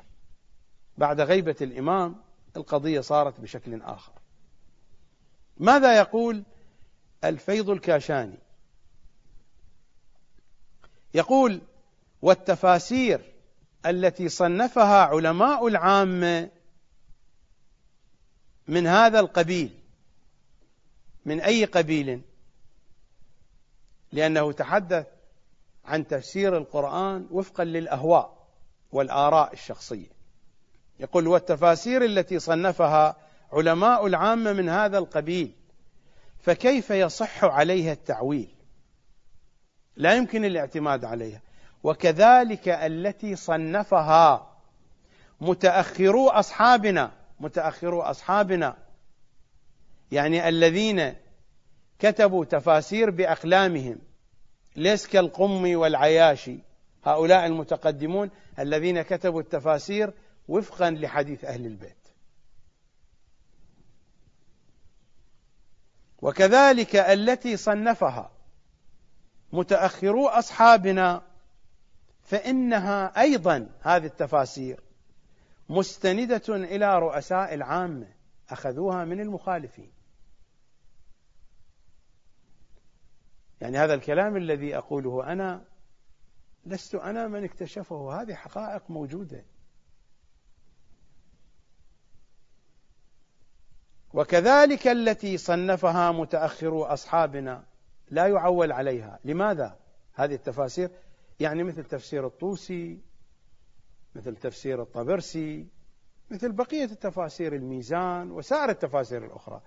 الفيض الكاشاني توفي سنة 1091 للهجرة. هنا أقول مثل تفسير الميزان تطبيق أنا أطبقه. صاحب الميزان معاصر توفي قبل سنوات ليس تاريخ وفاته بعيدا. وكذلك التي صنفها متاخرو أصحابنا فإنها أيضا مستندة إلى رؤساء العامة. وشذ قضية شاذة وشذ ما نقل فيه حديث عن أهل العصمة. يعني كل التفاسير الشيعية مأخوذة عن العامة التي كتبها العلماء. وشيء شاذ تجد أنهم تحدثوا عن أهل البيت. وشذ ما نقل فيه حديث عن أهل العصمة. وذلك لأنهم إنما نسجوا على منوالهم على نفس المنهج. المعاصرون على منهج سيد قطب. الخطباء على منهج الفخر الرازي. القدماء على منهج الطبري. العرفانيون على منهج ابن عربي. والله هي هذه الحقيقة. وهذه الحقائق أمامكم. لأنهم إنما نسجوا على منوالهم. واقتصروا في الأكثر على أقوالهم. مع أن أكثر ما تكلم به هؤلاء وهؤلاء يعني من السنة ومن الشيعة فإنما تكلموا في النحو والصرف والاشتقاق واللغة والقراءة. هذا الذي أنا أقوله. تكلموا في كل شيء إلا عن أهل البيت. وهذه تفاسيرهم مع أن أكثر ما تكلم به هؤلاء يعني السنة وهؤلاء يعني الشيعة فإنما تكلموا في النحو والصرف والاشتقاق واللغة والقراءة وأمثالها. مما يدور على القشر دون اللباب إلى أن يقول وبالجملة لم نر إلى الآن إلى زمانه هو وأقول أيها الفيض الكاشاني وإلى الآن إلى يومنا هذا أيضا. أنا أكمل لك العبارة. وبالجملة لم نرى إلى الآن وهو في القرن الحادي عشر وأنا الآن في القرن الخامس عشر. أقول وإلى الآن في القرن الخامس عشر الهجري. وبالجملة لم نرى إلى الآن في جملة المفسرين مع كثرتهم. وكثرة تفاسيرهم. من أتى بتصنيف تفسير مهذب صاف واف كاف شاف يشفي العليل ويروي الغليل يكون منزها عن آراء العوام يعني المخالفين مستنبطا من أحاديث أهل البيت عليهم السلام.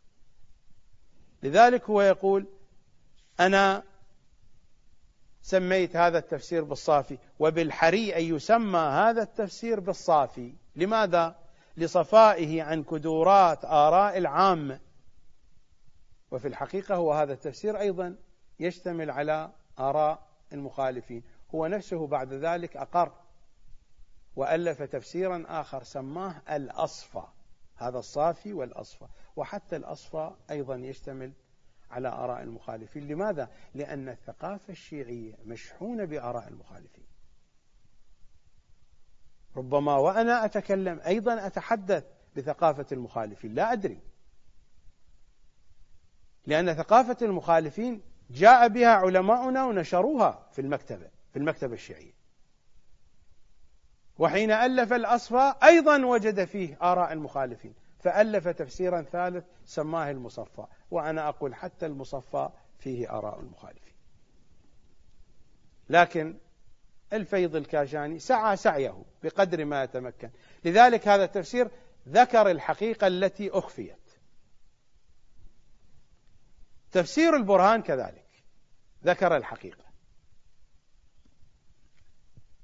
تفسير البرهان للسيد هاشم البحراني لذلك دائما حين أسأل عن أفضل التفاسير التي ذكرت أحاديث أهل البيت. أقول تفسير البرهان.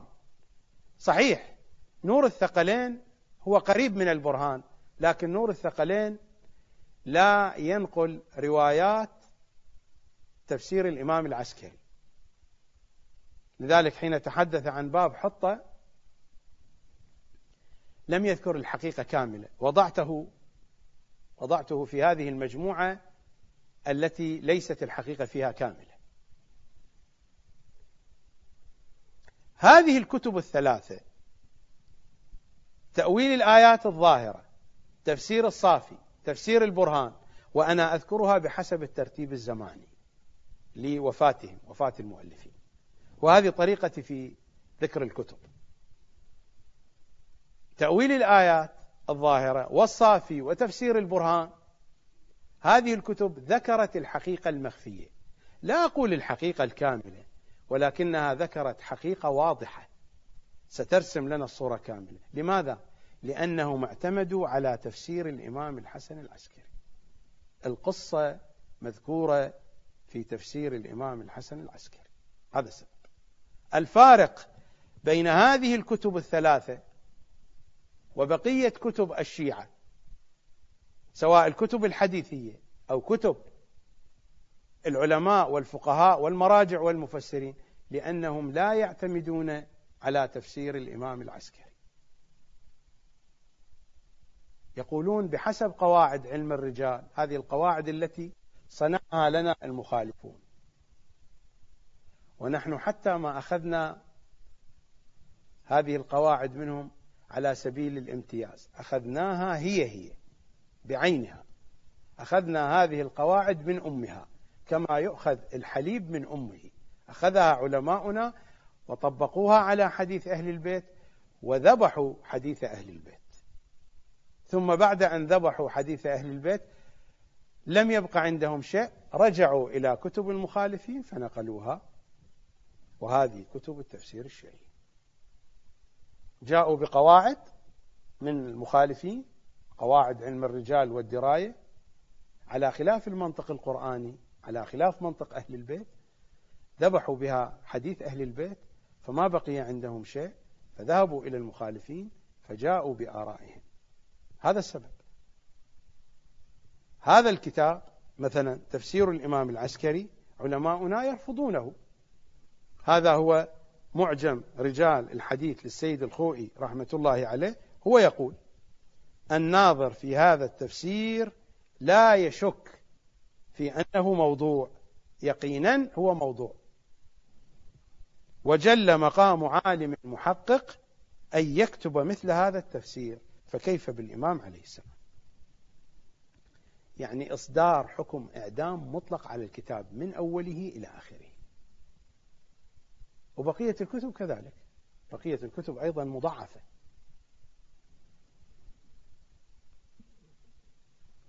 لذا إذا تتذكرون في حلقة أمس حين قرأت في تفسير البيان للسيد الخوئي في معنى الصراط المستقيم ما أشار إلى روايات أهل البيت لا من قريب ولا من بعيد في أن الصراط المستقيم علي صلوات الله وسلامه عليه.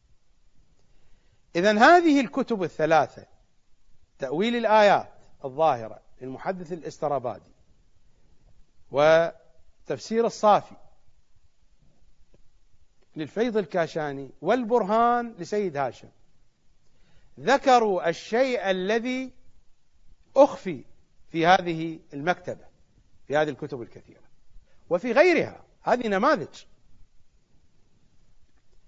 ماذا جاء يا ترى في تفسير الإمام العسكري صلوات الله وسلامه عليه. ما الذي كان؟ ما الذي حدث في هذه القرية؟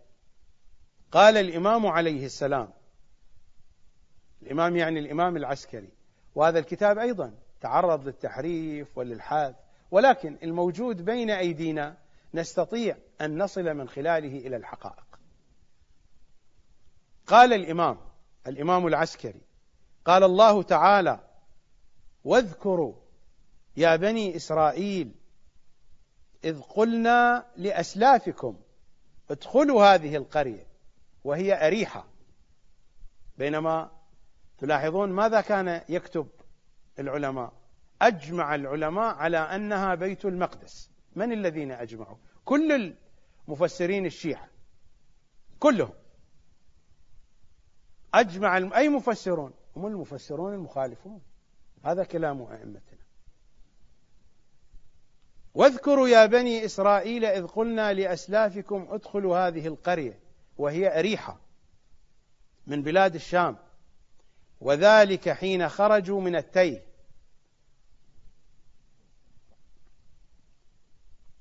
فكلوا منها من القرية حيث شئتم رغدا واسعا بلا تعب ولا نصب. وادخلوا الباب باب القرية سجدا. ثم يقول الإمام مثل الله تعالى على الباب مثال محمد وعلي صلى الله عليهما وآلهما وأمرهم أن يسجدوا تعظيما لذلك المثال. هذه القصة. هذه هي القصة. الكتاب المقدس ألغاها بالمرة.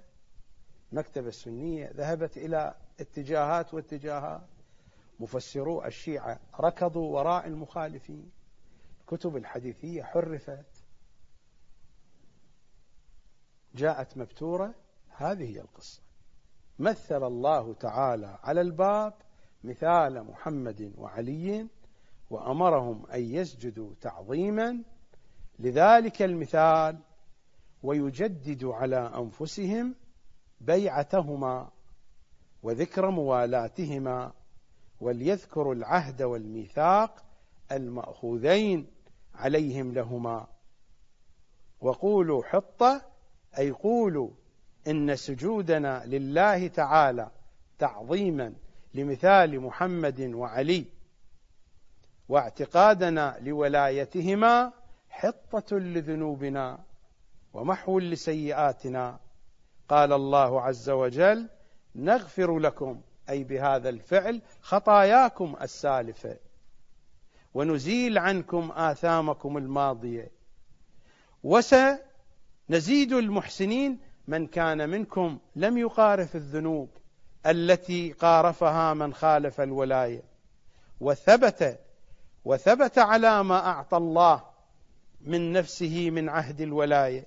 فإنا نزيدهم بهذا الفعل زيادة درجات ومثوبات وذلك قوله عز وجل وسنزيد المحسنين قوله عز وجل فبدل الذين ظلموا قولا غير الذي قيل لهم إنهم لم يسجدوا كما أمروا ولا قالوا ما أمروا ولكن دخلوها مستقبليها بأستاههم وقالوا هطى سمقانا أي حنطه حمراء نتقوتها أحب إلينا من هذا الفعل وهذا القول. يعني هذا السجود لمحمد وعلي وهذا القول بتجديد عهد الولاية. قال الله تعالى فأنزلنا على الذين ظلموا وغيروا وبدلوا ما قيل لهم ولم ينقادوا لولاية محمد وعلي وآلهما الطيبين الطاهرين يتضح الكلام المحذوف من تفسير القمي.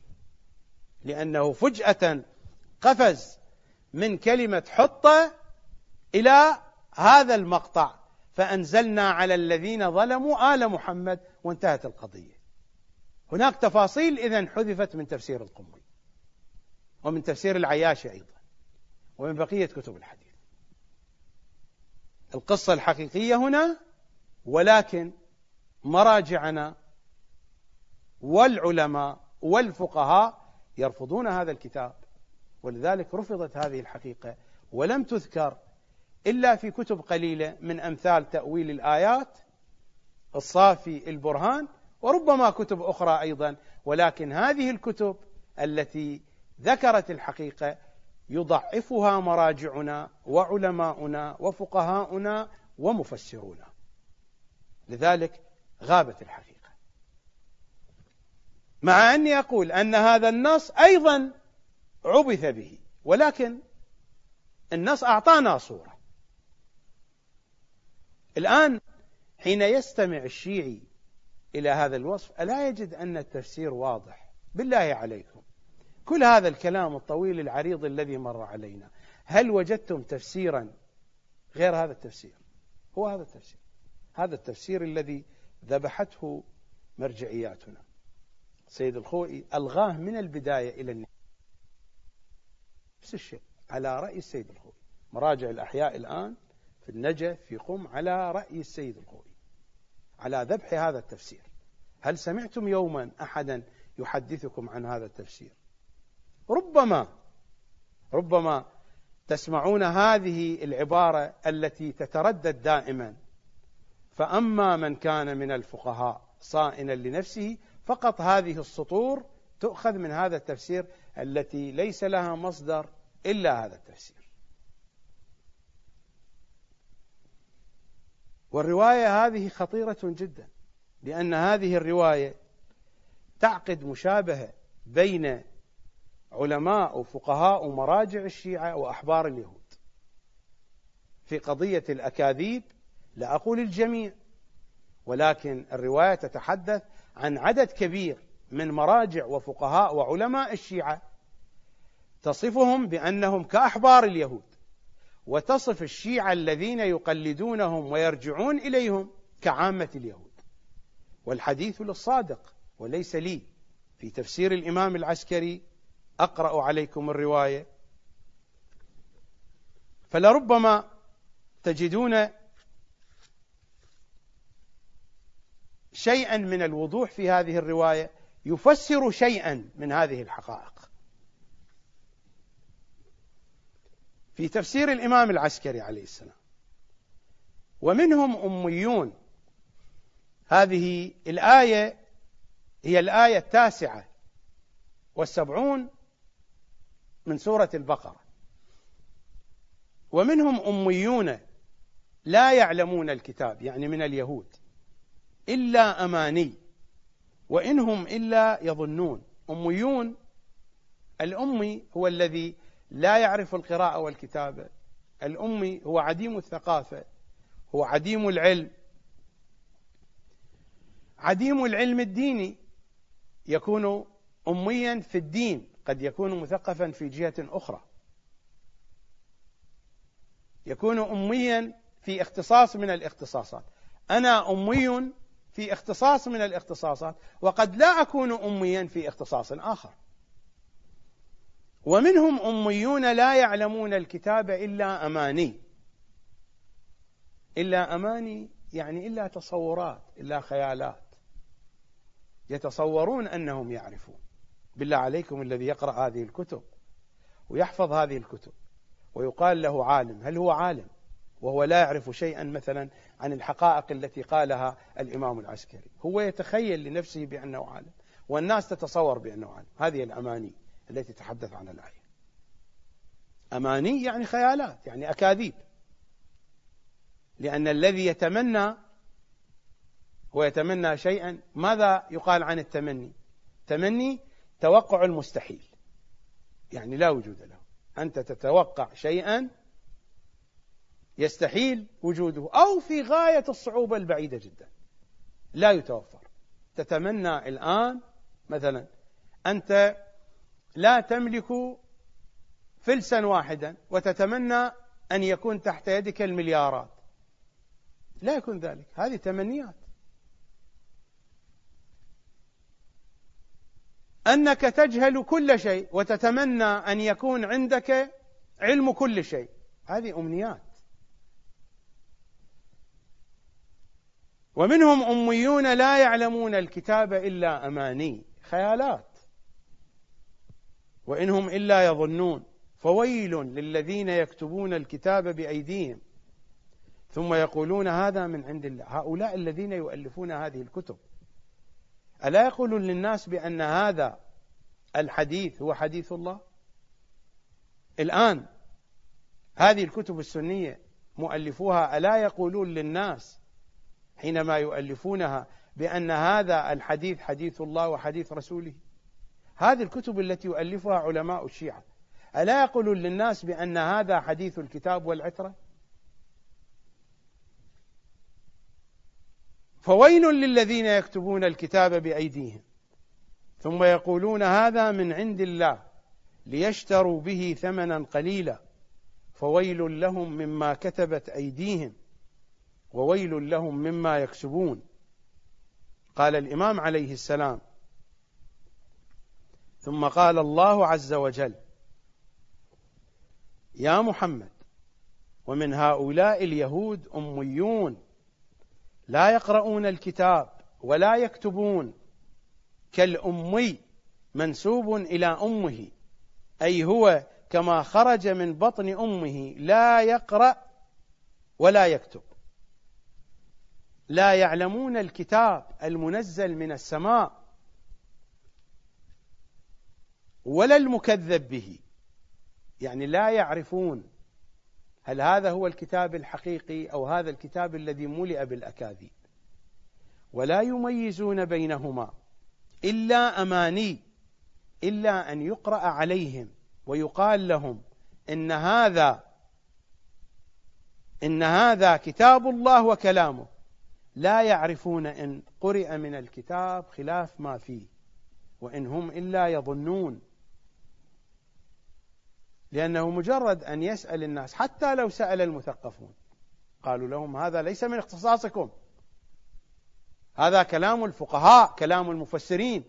من أين جاءوا به الفقهاء والمفسرون؟ من كتب المخالفين. إن هم وإن هم إلا يظنون.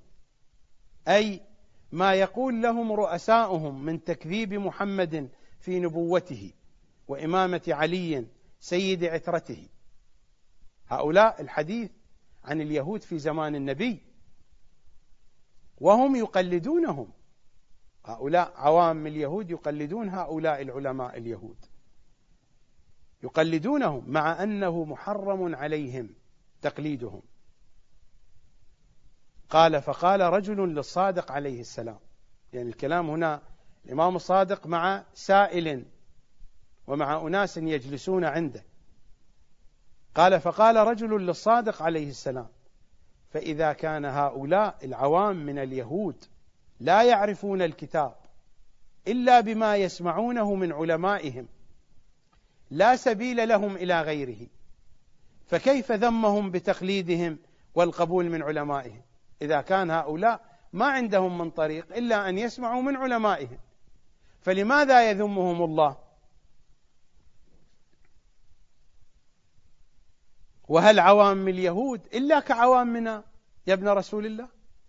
وهل عوام اليهود إلا كعوامنا يقلدون علماءهم؟ فإن لم يجز لأولئك القبول من علمائهم لم يجز لهؤلاء القبول من علمائهم أيضا. فقال عليه السلام بين عوامنا وعلمائنا يعني نحن الشيعة وبين عوام اليهود وعلمائهم فرق من جهة وتسوية من جهة.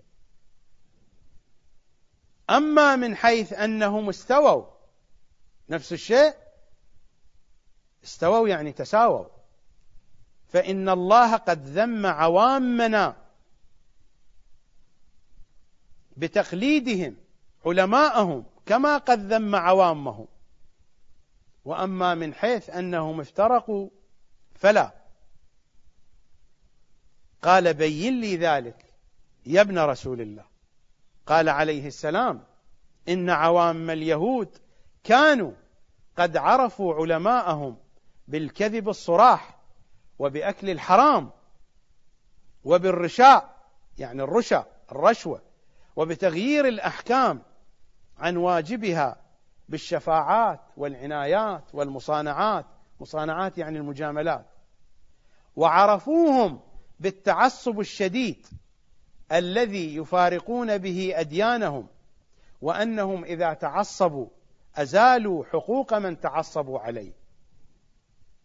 وأعطوا ما لا يستحقه من تعصبوا له من أموال غيرهم وظلموهم من أجلهم. يعني يعطون الشخص الذي لا يستحق لأنه قريب منهم لأنه في حواشيهم. ويمنعون الذي يستحق لأنه بعيد عنهم. وعرفوهم بأنهم يقارفون المحرمات واضطروا بمعارف قلوبهم. يعني هذه قضية بديهية واضطروا يعني هذه قضية بديهية أن الذي يقوم بهذه الأفاعيل لا يمكن أن يوثق به وأن يرجع إليه. واضطروا بمعارف قلوبهم إلى أن من فعل ما يفعلونه فهو فاسق. لا يجوز أن يصدق على الله ولا على الوسائط بين الخلق وبين الله. فلذلك ذمهم الله لما قلدوا من قد عرفوا ومن قد علموا أنه لا يجوز قبول خبره ولا تصديقه في حكايته ولا العمل بما يؤديه إليهم عمن لم يشاهدوه. عمن لم يشاهدوه يعني من الأنبياء من الأئمة. ووجب عليهم النظر بأنفسهم. دققوا بهذه الحقائق. ليست هذه الحقائق بشكل خاص في هذا البرنامج. يجب على الإنسان أن يدقق في أمر دينه. بالقدر الممكن. ووجب عليهم النظر التحقيق بأنفسهم في أمر رسول الله. رسول الله يقول شيئا وهؤلاء علماء اليهود ينكرونه. اذهبوا وتأكدوا من قول رسول الله. ووجب عليهم النظر بأنفسهم في أمر رسول الله. إذ كانت دلائله أوضح من أن تخفى وأشهر من أن لا تظهر لهم. وكذلك عوام أمتنا إذا عرفوا من فقهائهم الفسق الظاهر والعصبية الشديدة والتكالب على حطام الدنيا وحرامها ربما هذه أشياء خفية لكن هناك أشياء واضحة يمكن أن يتميزها الإنسان. وإهلاك من يتعصبون عليه وإن كان لإصلاح أمره مستحقا أن هؤلاء العلماء ماذا يفعلون؟ يهلكون يؤذون من هو أهل للإصلاح وهو مستحق ولكن لأنه لا يوافقهم وإهلاك من يتعصبون عليه وإن كان لإصلاح أمره مستحقا وبالترفق بالبر والإحسان على من تعصبوا له وإن كان للإذلال والإهانة مستحقا أعتقد هذه الأمور يمكن أن يتلمسها الإنسان في الواقع. فمن قلد من عوامنا من مثل هؤلاء الذين يتعصبون للأشخاص لأنهم في حواشيهم في قراباتهم وإن كانوا للإذلال والإهانة أهل. ويعادون من هو للإكرام أهل لأنه لا يوافقهم. فمن قلد من عوامنا من مثل هؤلاء الفقهاء فهم مثل اليهود الذين ذمهم الله تعالى بالتقليد لفسقة فقهائهم. فأما من كان من الفقهاء هذا الكلام كله يترك. هذه رواية من الفقهاء صائنا لنفسه حافظا لدينه مخالفا لهواه مطيعا لأمر مولاه فللعوام أن يقلدوه ويقفون. التتمه وذلك لا يكون إلا في بعض فقهاء الشيعة في بعض في القليل لا جميعهم ثم يعدد الإمام أصناف فقهاء الشيعة. وذلك لا يكون هذه الأوصاف فأما من كان من الفقهاء صائنا لنفسه حافظا لدينه مخالفا لهواه مطيعا لأمر مولاه فللعوام أن يقلدوا هذا الوصف ليس في الجميع. وذلك لا يكون إلا في بعض فقهاء الشيعة. لا جميعهم. الآن يبدأ يعدد أنواع فقهاء الشيعة. فإن من ركب من القبائح والفواحش مراكب فسقة فقهاء العامة فلا تقبلوا منهم عنا شيئا. هذه مجموعة ولا كرامة لهم. هذه مجموعة التي تتصرف كما يتصرف علماء العامة فإن من ركب من القبائح والفواحش قبائح والفواحش لا يتبادر إلى ذهنك الزنا والخمر. إنك لن تجد فقيها لا عند المخالفين ولا عند الشيعة. القبائح والفواحش في حق أهل البيت. هذا المراد. وإلا لن تجد عالما سنيا أو شيعيا يتجاهر بشرب الخمر أو بالزنا. لا يمكن ذلك. قد يوجد ولكن في الخفاء لكن في العلن لا يمكن أن يكون ذلك. القبائح والفواحش المعنى الأول لها هو كل ما يتعلق بالعلاقة مع أهل البيت. فإن من ركب من القبائح والفواحش مراكب فسقت فقهاء العامة فلا تقبلوا منهم عنا شيئا ولا كرامة لهم. والدليل على ذلك القضايا فكرية وإنما كثر التخليط فيما يتحمل عنا أهل البيت. لأن القضية قضية فكرية.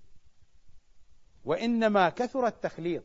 يأتون بشيء من كلام أهل البيت ويخلطونه مع المخالفين.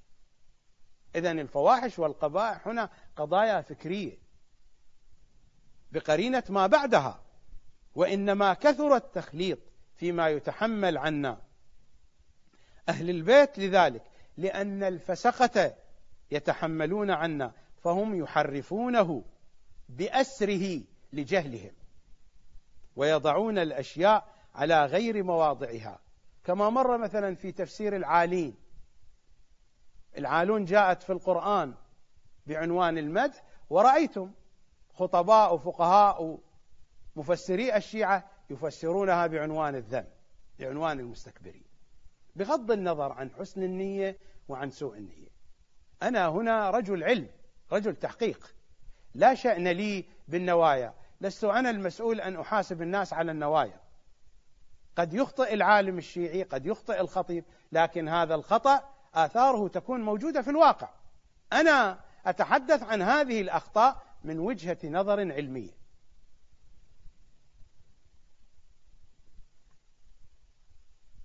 لأن الفسقة يتحملون عنا فهم يحرفونه بأسره لجهلهم لجهلهم بفكر أهل البيت. لجهلهم بحديث أهل البيت ويضعون الأشياء على غير مواضعها ووجوهها لأن الفسقة لا تتصور المقصود من الفسقة يعني يمارسون اللواط. الفسقة الذين فسقوا عن طريق أهل البيت فسقوا عن حديثهم. كلمة الفسق في الأصل ما هي؟ كلمة الفسق في الأصل في اللغة العربية التمرة التمرة في بعض الأحيان إذا ما صارت عتيقة عتقت طالت مدتها. تخرج لبة التمرة من قشرتها. يقال هذه تمرة فاسقة فسقت خرجت عن قشرتها. الأصل في كلمة الفسق في اللغة العربية هو هذا. حينما تخرج لبة التمرة من قشرتها يقال لها تمرة فاسقة. حين ينزع الإنسان جلده جلده العقائدي. هو هذا المقصود هنا بالفسق. حين ينزع الإنسان جلده العقائدي حديث عن فسقة بهذا المضمون حديث عن فقهاء. ليس حديث عن أناس يسكنون الخمارات مثلا أو المباغي. لأن الفسقة يتحملون عنا فهم يحرفونه بأسره لجهلهم ويضعون الأشياء على غير مواضعها ووجوهها لقلة معرفتهم وآخرين يتعمدون الكذب علينا ليجروا من عرض الدنيا ما هو زادهم إلى نار جهنم. القضية الخطيرة هنا كل هذه الأوصاف قد تكون قد لا تكون في الوسط الشيعي. قد تكون لها مصاديق لا تكون لها مصاديق في زماننا. لكن القضية الخطيرة هنا ومنهم قوم نصاب. قوم نصاب لا يعني أنهم يبغضون أهل البيت ولا يعني أنهم يظهرون شتم أهل البيت وإنما نصاب في الجهة الفكرية. ليس الناصب من قال أني أبغض محمدا وآل محمد فإنك لا تجد في الناس الإمام الباقر والصادق يقول إنك لا تجد في الناس من يقول إني أبغض محمدا وآل محمد ولكن الناصب من نصب لكم العداء يا شيعتنا وهو يعلم أنكم تتولون وتتبرؤون من أعداء. قضية فكرية. ومنهم قوم نصاب لا يقدرون على القدح فينا يتعلمون بعض علومنا الصحيحة.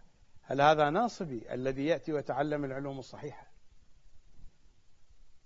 يتعلمون بعض علومنا الصحيحة فيتوجهون به عند شيعتنا تكون لهم وجاهة ومنزلة وينتقصون بنا عند نصابنا. يعني إذا ما التقوا بأعدائنا بأعدائنا النواصب النواصب الذين يظهرون السباب والشتائم الذين ساروا في طريق بعيد عن أهل البيت أو النواصب من أمثال هؤلاء من أصحابهم. وينتقصون بنا عند نصابنا. الانتقاص انتقاص مقامات أهل البيت. وينتقصون بنا عند نصابنا ثم يضيفون إليه أضعافه وأضعاف أضعافه من الأكاذيب علينا مثل ما مر علينا في هذه الكتب التي نحن براء منها. فيتقبله المستسلمون من شيعتنا على أنه من علومنا. فضلوا وأضلوه. يصعد الخطيب الفلاني وينقل. مر عليكم حديث أهل البيت زبالة واحاديث المخالفين حقيقة. يتكلم الخطباء يتكلم العلماء يتكلم المحاضرون. الفضائيات تنشر. الكتب تؤلف على أن هذا من حديث أهل البيت. والله ما هو من حديث أهل البيت فيتقبله المسلمون أو المستسلمون من شيعتنا على أنه من علومنا. فضلوا وأضلوه. هؤلاء ضلوا وأضلوه. وهؤلاء الفقهاء الإمام يقول لا زال حديث الإمام. وهم أضر كما يقول الصادق صلوات الله عليه. وهم أضر على ضعفاء شيعتنا من جيش يزيد على الحسين بن علي وأصحابه. فإنهم جيش يزيد يعني الشمر شبث ابن ربعي خولة الأصبحي فلان وفلان وحرمله فإنهم يسلبونهم الأرواح والأموال يسلبون الحسين وأصحابه. وللمسلوبين عند الله أفضل الأحوال لما لحقهم من أعدائهم. وهؤلاء علماء السوء الناصبون في الحقيقة ناصبون المشبهون بأنهم لنا موالون. ظاهرا كأنهم موالون لنا. الحديث هنا عن القضية الفكرية. نحن لا نتحدث عن بقال. نتحدث عن عالم مضمون العالم فكر وعلم. حتى لو كان هذا العالم يحب أهل البيت إذا كان مضمون الفكر والعلم مأخوذ من النواصب سيسلب منه حب أهل البيت. يسلب منه. هناك إيمان مستقر وإيمان مستودع. ألا نقرأ في دعاء أبي حمزة الثمالي اللهم إني أسألك إيمانا لا أجل له دون لقائك. يقبر معي يمكن أن يسلب حتى بعد الموت يقبر معي ويبعث معي ويمكن عند البعث يسلب ويحشر معي يمكن يسلب عند الحشر الإيمان من الإنسان. هذا دعاء أبي حمزة. اقرأوه ولكن الأدعية تقرأ من دون فهم. كما قلت في يوم أمس بأن الأدعية والزيارات مهملة أهملت تركت.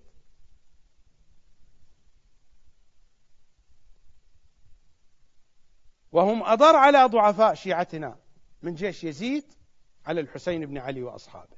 وهؤلاء علماء السوء الناصبون المشبهون بأنهم لنا موالون ولأعدائنا معادون. هكذا يظهرون يدخلون الشك والشبهة ربما يبغضون أعداء أهل البيت. ولكنهم يكرعون من فكرهم. حديث هنا ليس عن عاطفة. نحن نتحدث عن فقهاء عن علماء. فقيه يعني فكر يعني علم يعني تفسير يعني حديث أهل البيت. وهؤلاء علماء السوء يتحدث عن فقهاء الشيعة هذه الأوصاف. وهؤلاء علماء السوء الناصبون المشبهون بأنهم لنا موالون ولأعدائنا معادون يدخلون الشك والشبهة على ضعفاء شيعتنا فيضلونهم ويمنعونهم عن قصد الحق المصيب. والإمام الصادق لا زال مستمر في الحديث. بالله عليكم لو أن الشيعة ثقفت بهذه الثقافة هل وقعت في هذه المتاهة؟ لا جرم الإمام يقول لا زالت الرواية الرواية طويلة. أنتم سمعتم منها فقط هذه الكلمات. فأما من كان من الفقهاء. لا جرم أن من علم الله من قلبه من هؤلاء العوام من عوام الشيعة أنه لا يريد إلا صيانة دينه وتعظيم وليه. لا يريد إلا هذا لم يتركه في يد هذا الملبس الكافر. فقيه الشيعي الإمام يسميه ملبس كافر. لم يتركه في يد هذا الملبس الكافر. ملبس بالضبط في لهجتنا العراقية يعني كلاوتشي. لا جرم أن من علم الله من قلبه من هؤلاء العوام أنه لا يريد إلا صيانة دينه وتعظيم وليه. لم يتركه في يد هذا الملبس في يد هذا الكلاوتشي الكلتشي. يعني إذا أردنا أن نترجمها إلى اللهجة الشعبية العراقية ملبس يعني كلاوتشي كلتشي في يد هذا الملبس الكافر. ولكنه يقيض له مؤمنا يقف به على الصواب. يقيض له مؤمنا يعني يقيض له فقيها مؤمنا يقف به على الصواب ثم يوفقه الله تعالى للقبول منه فيجمع له بذلك خير الدنيا والآخرة. ويجمع على من أضله. لعن الدنيا وعذاب الآخرة.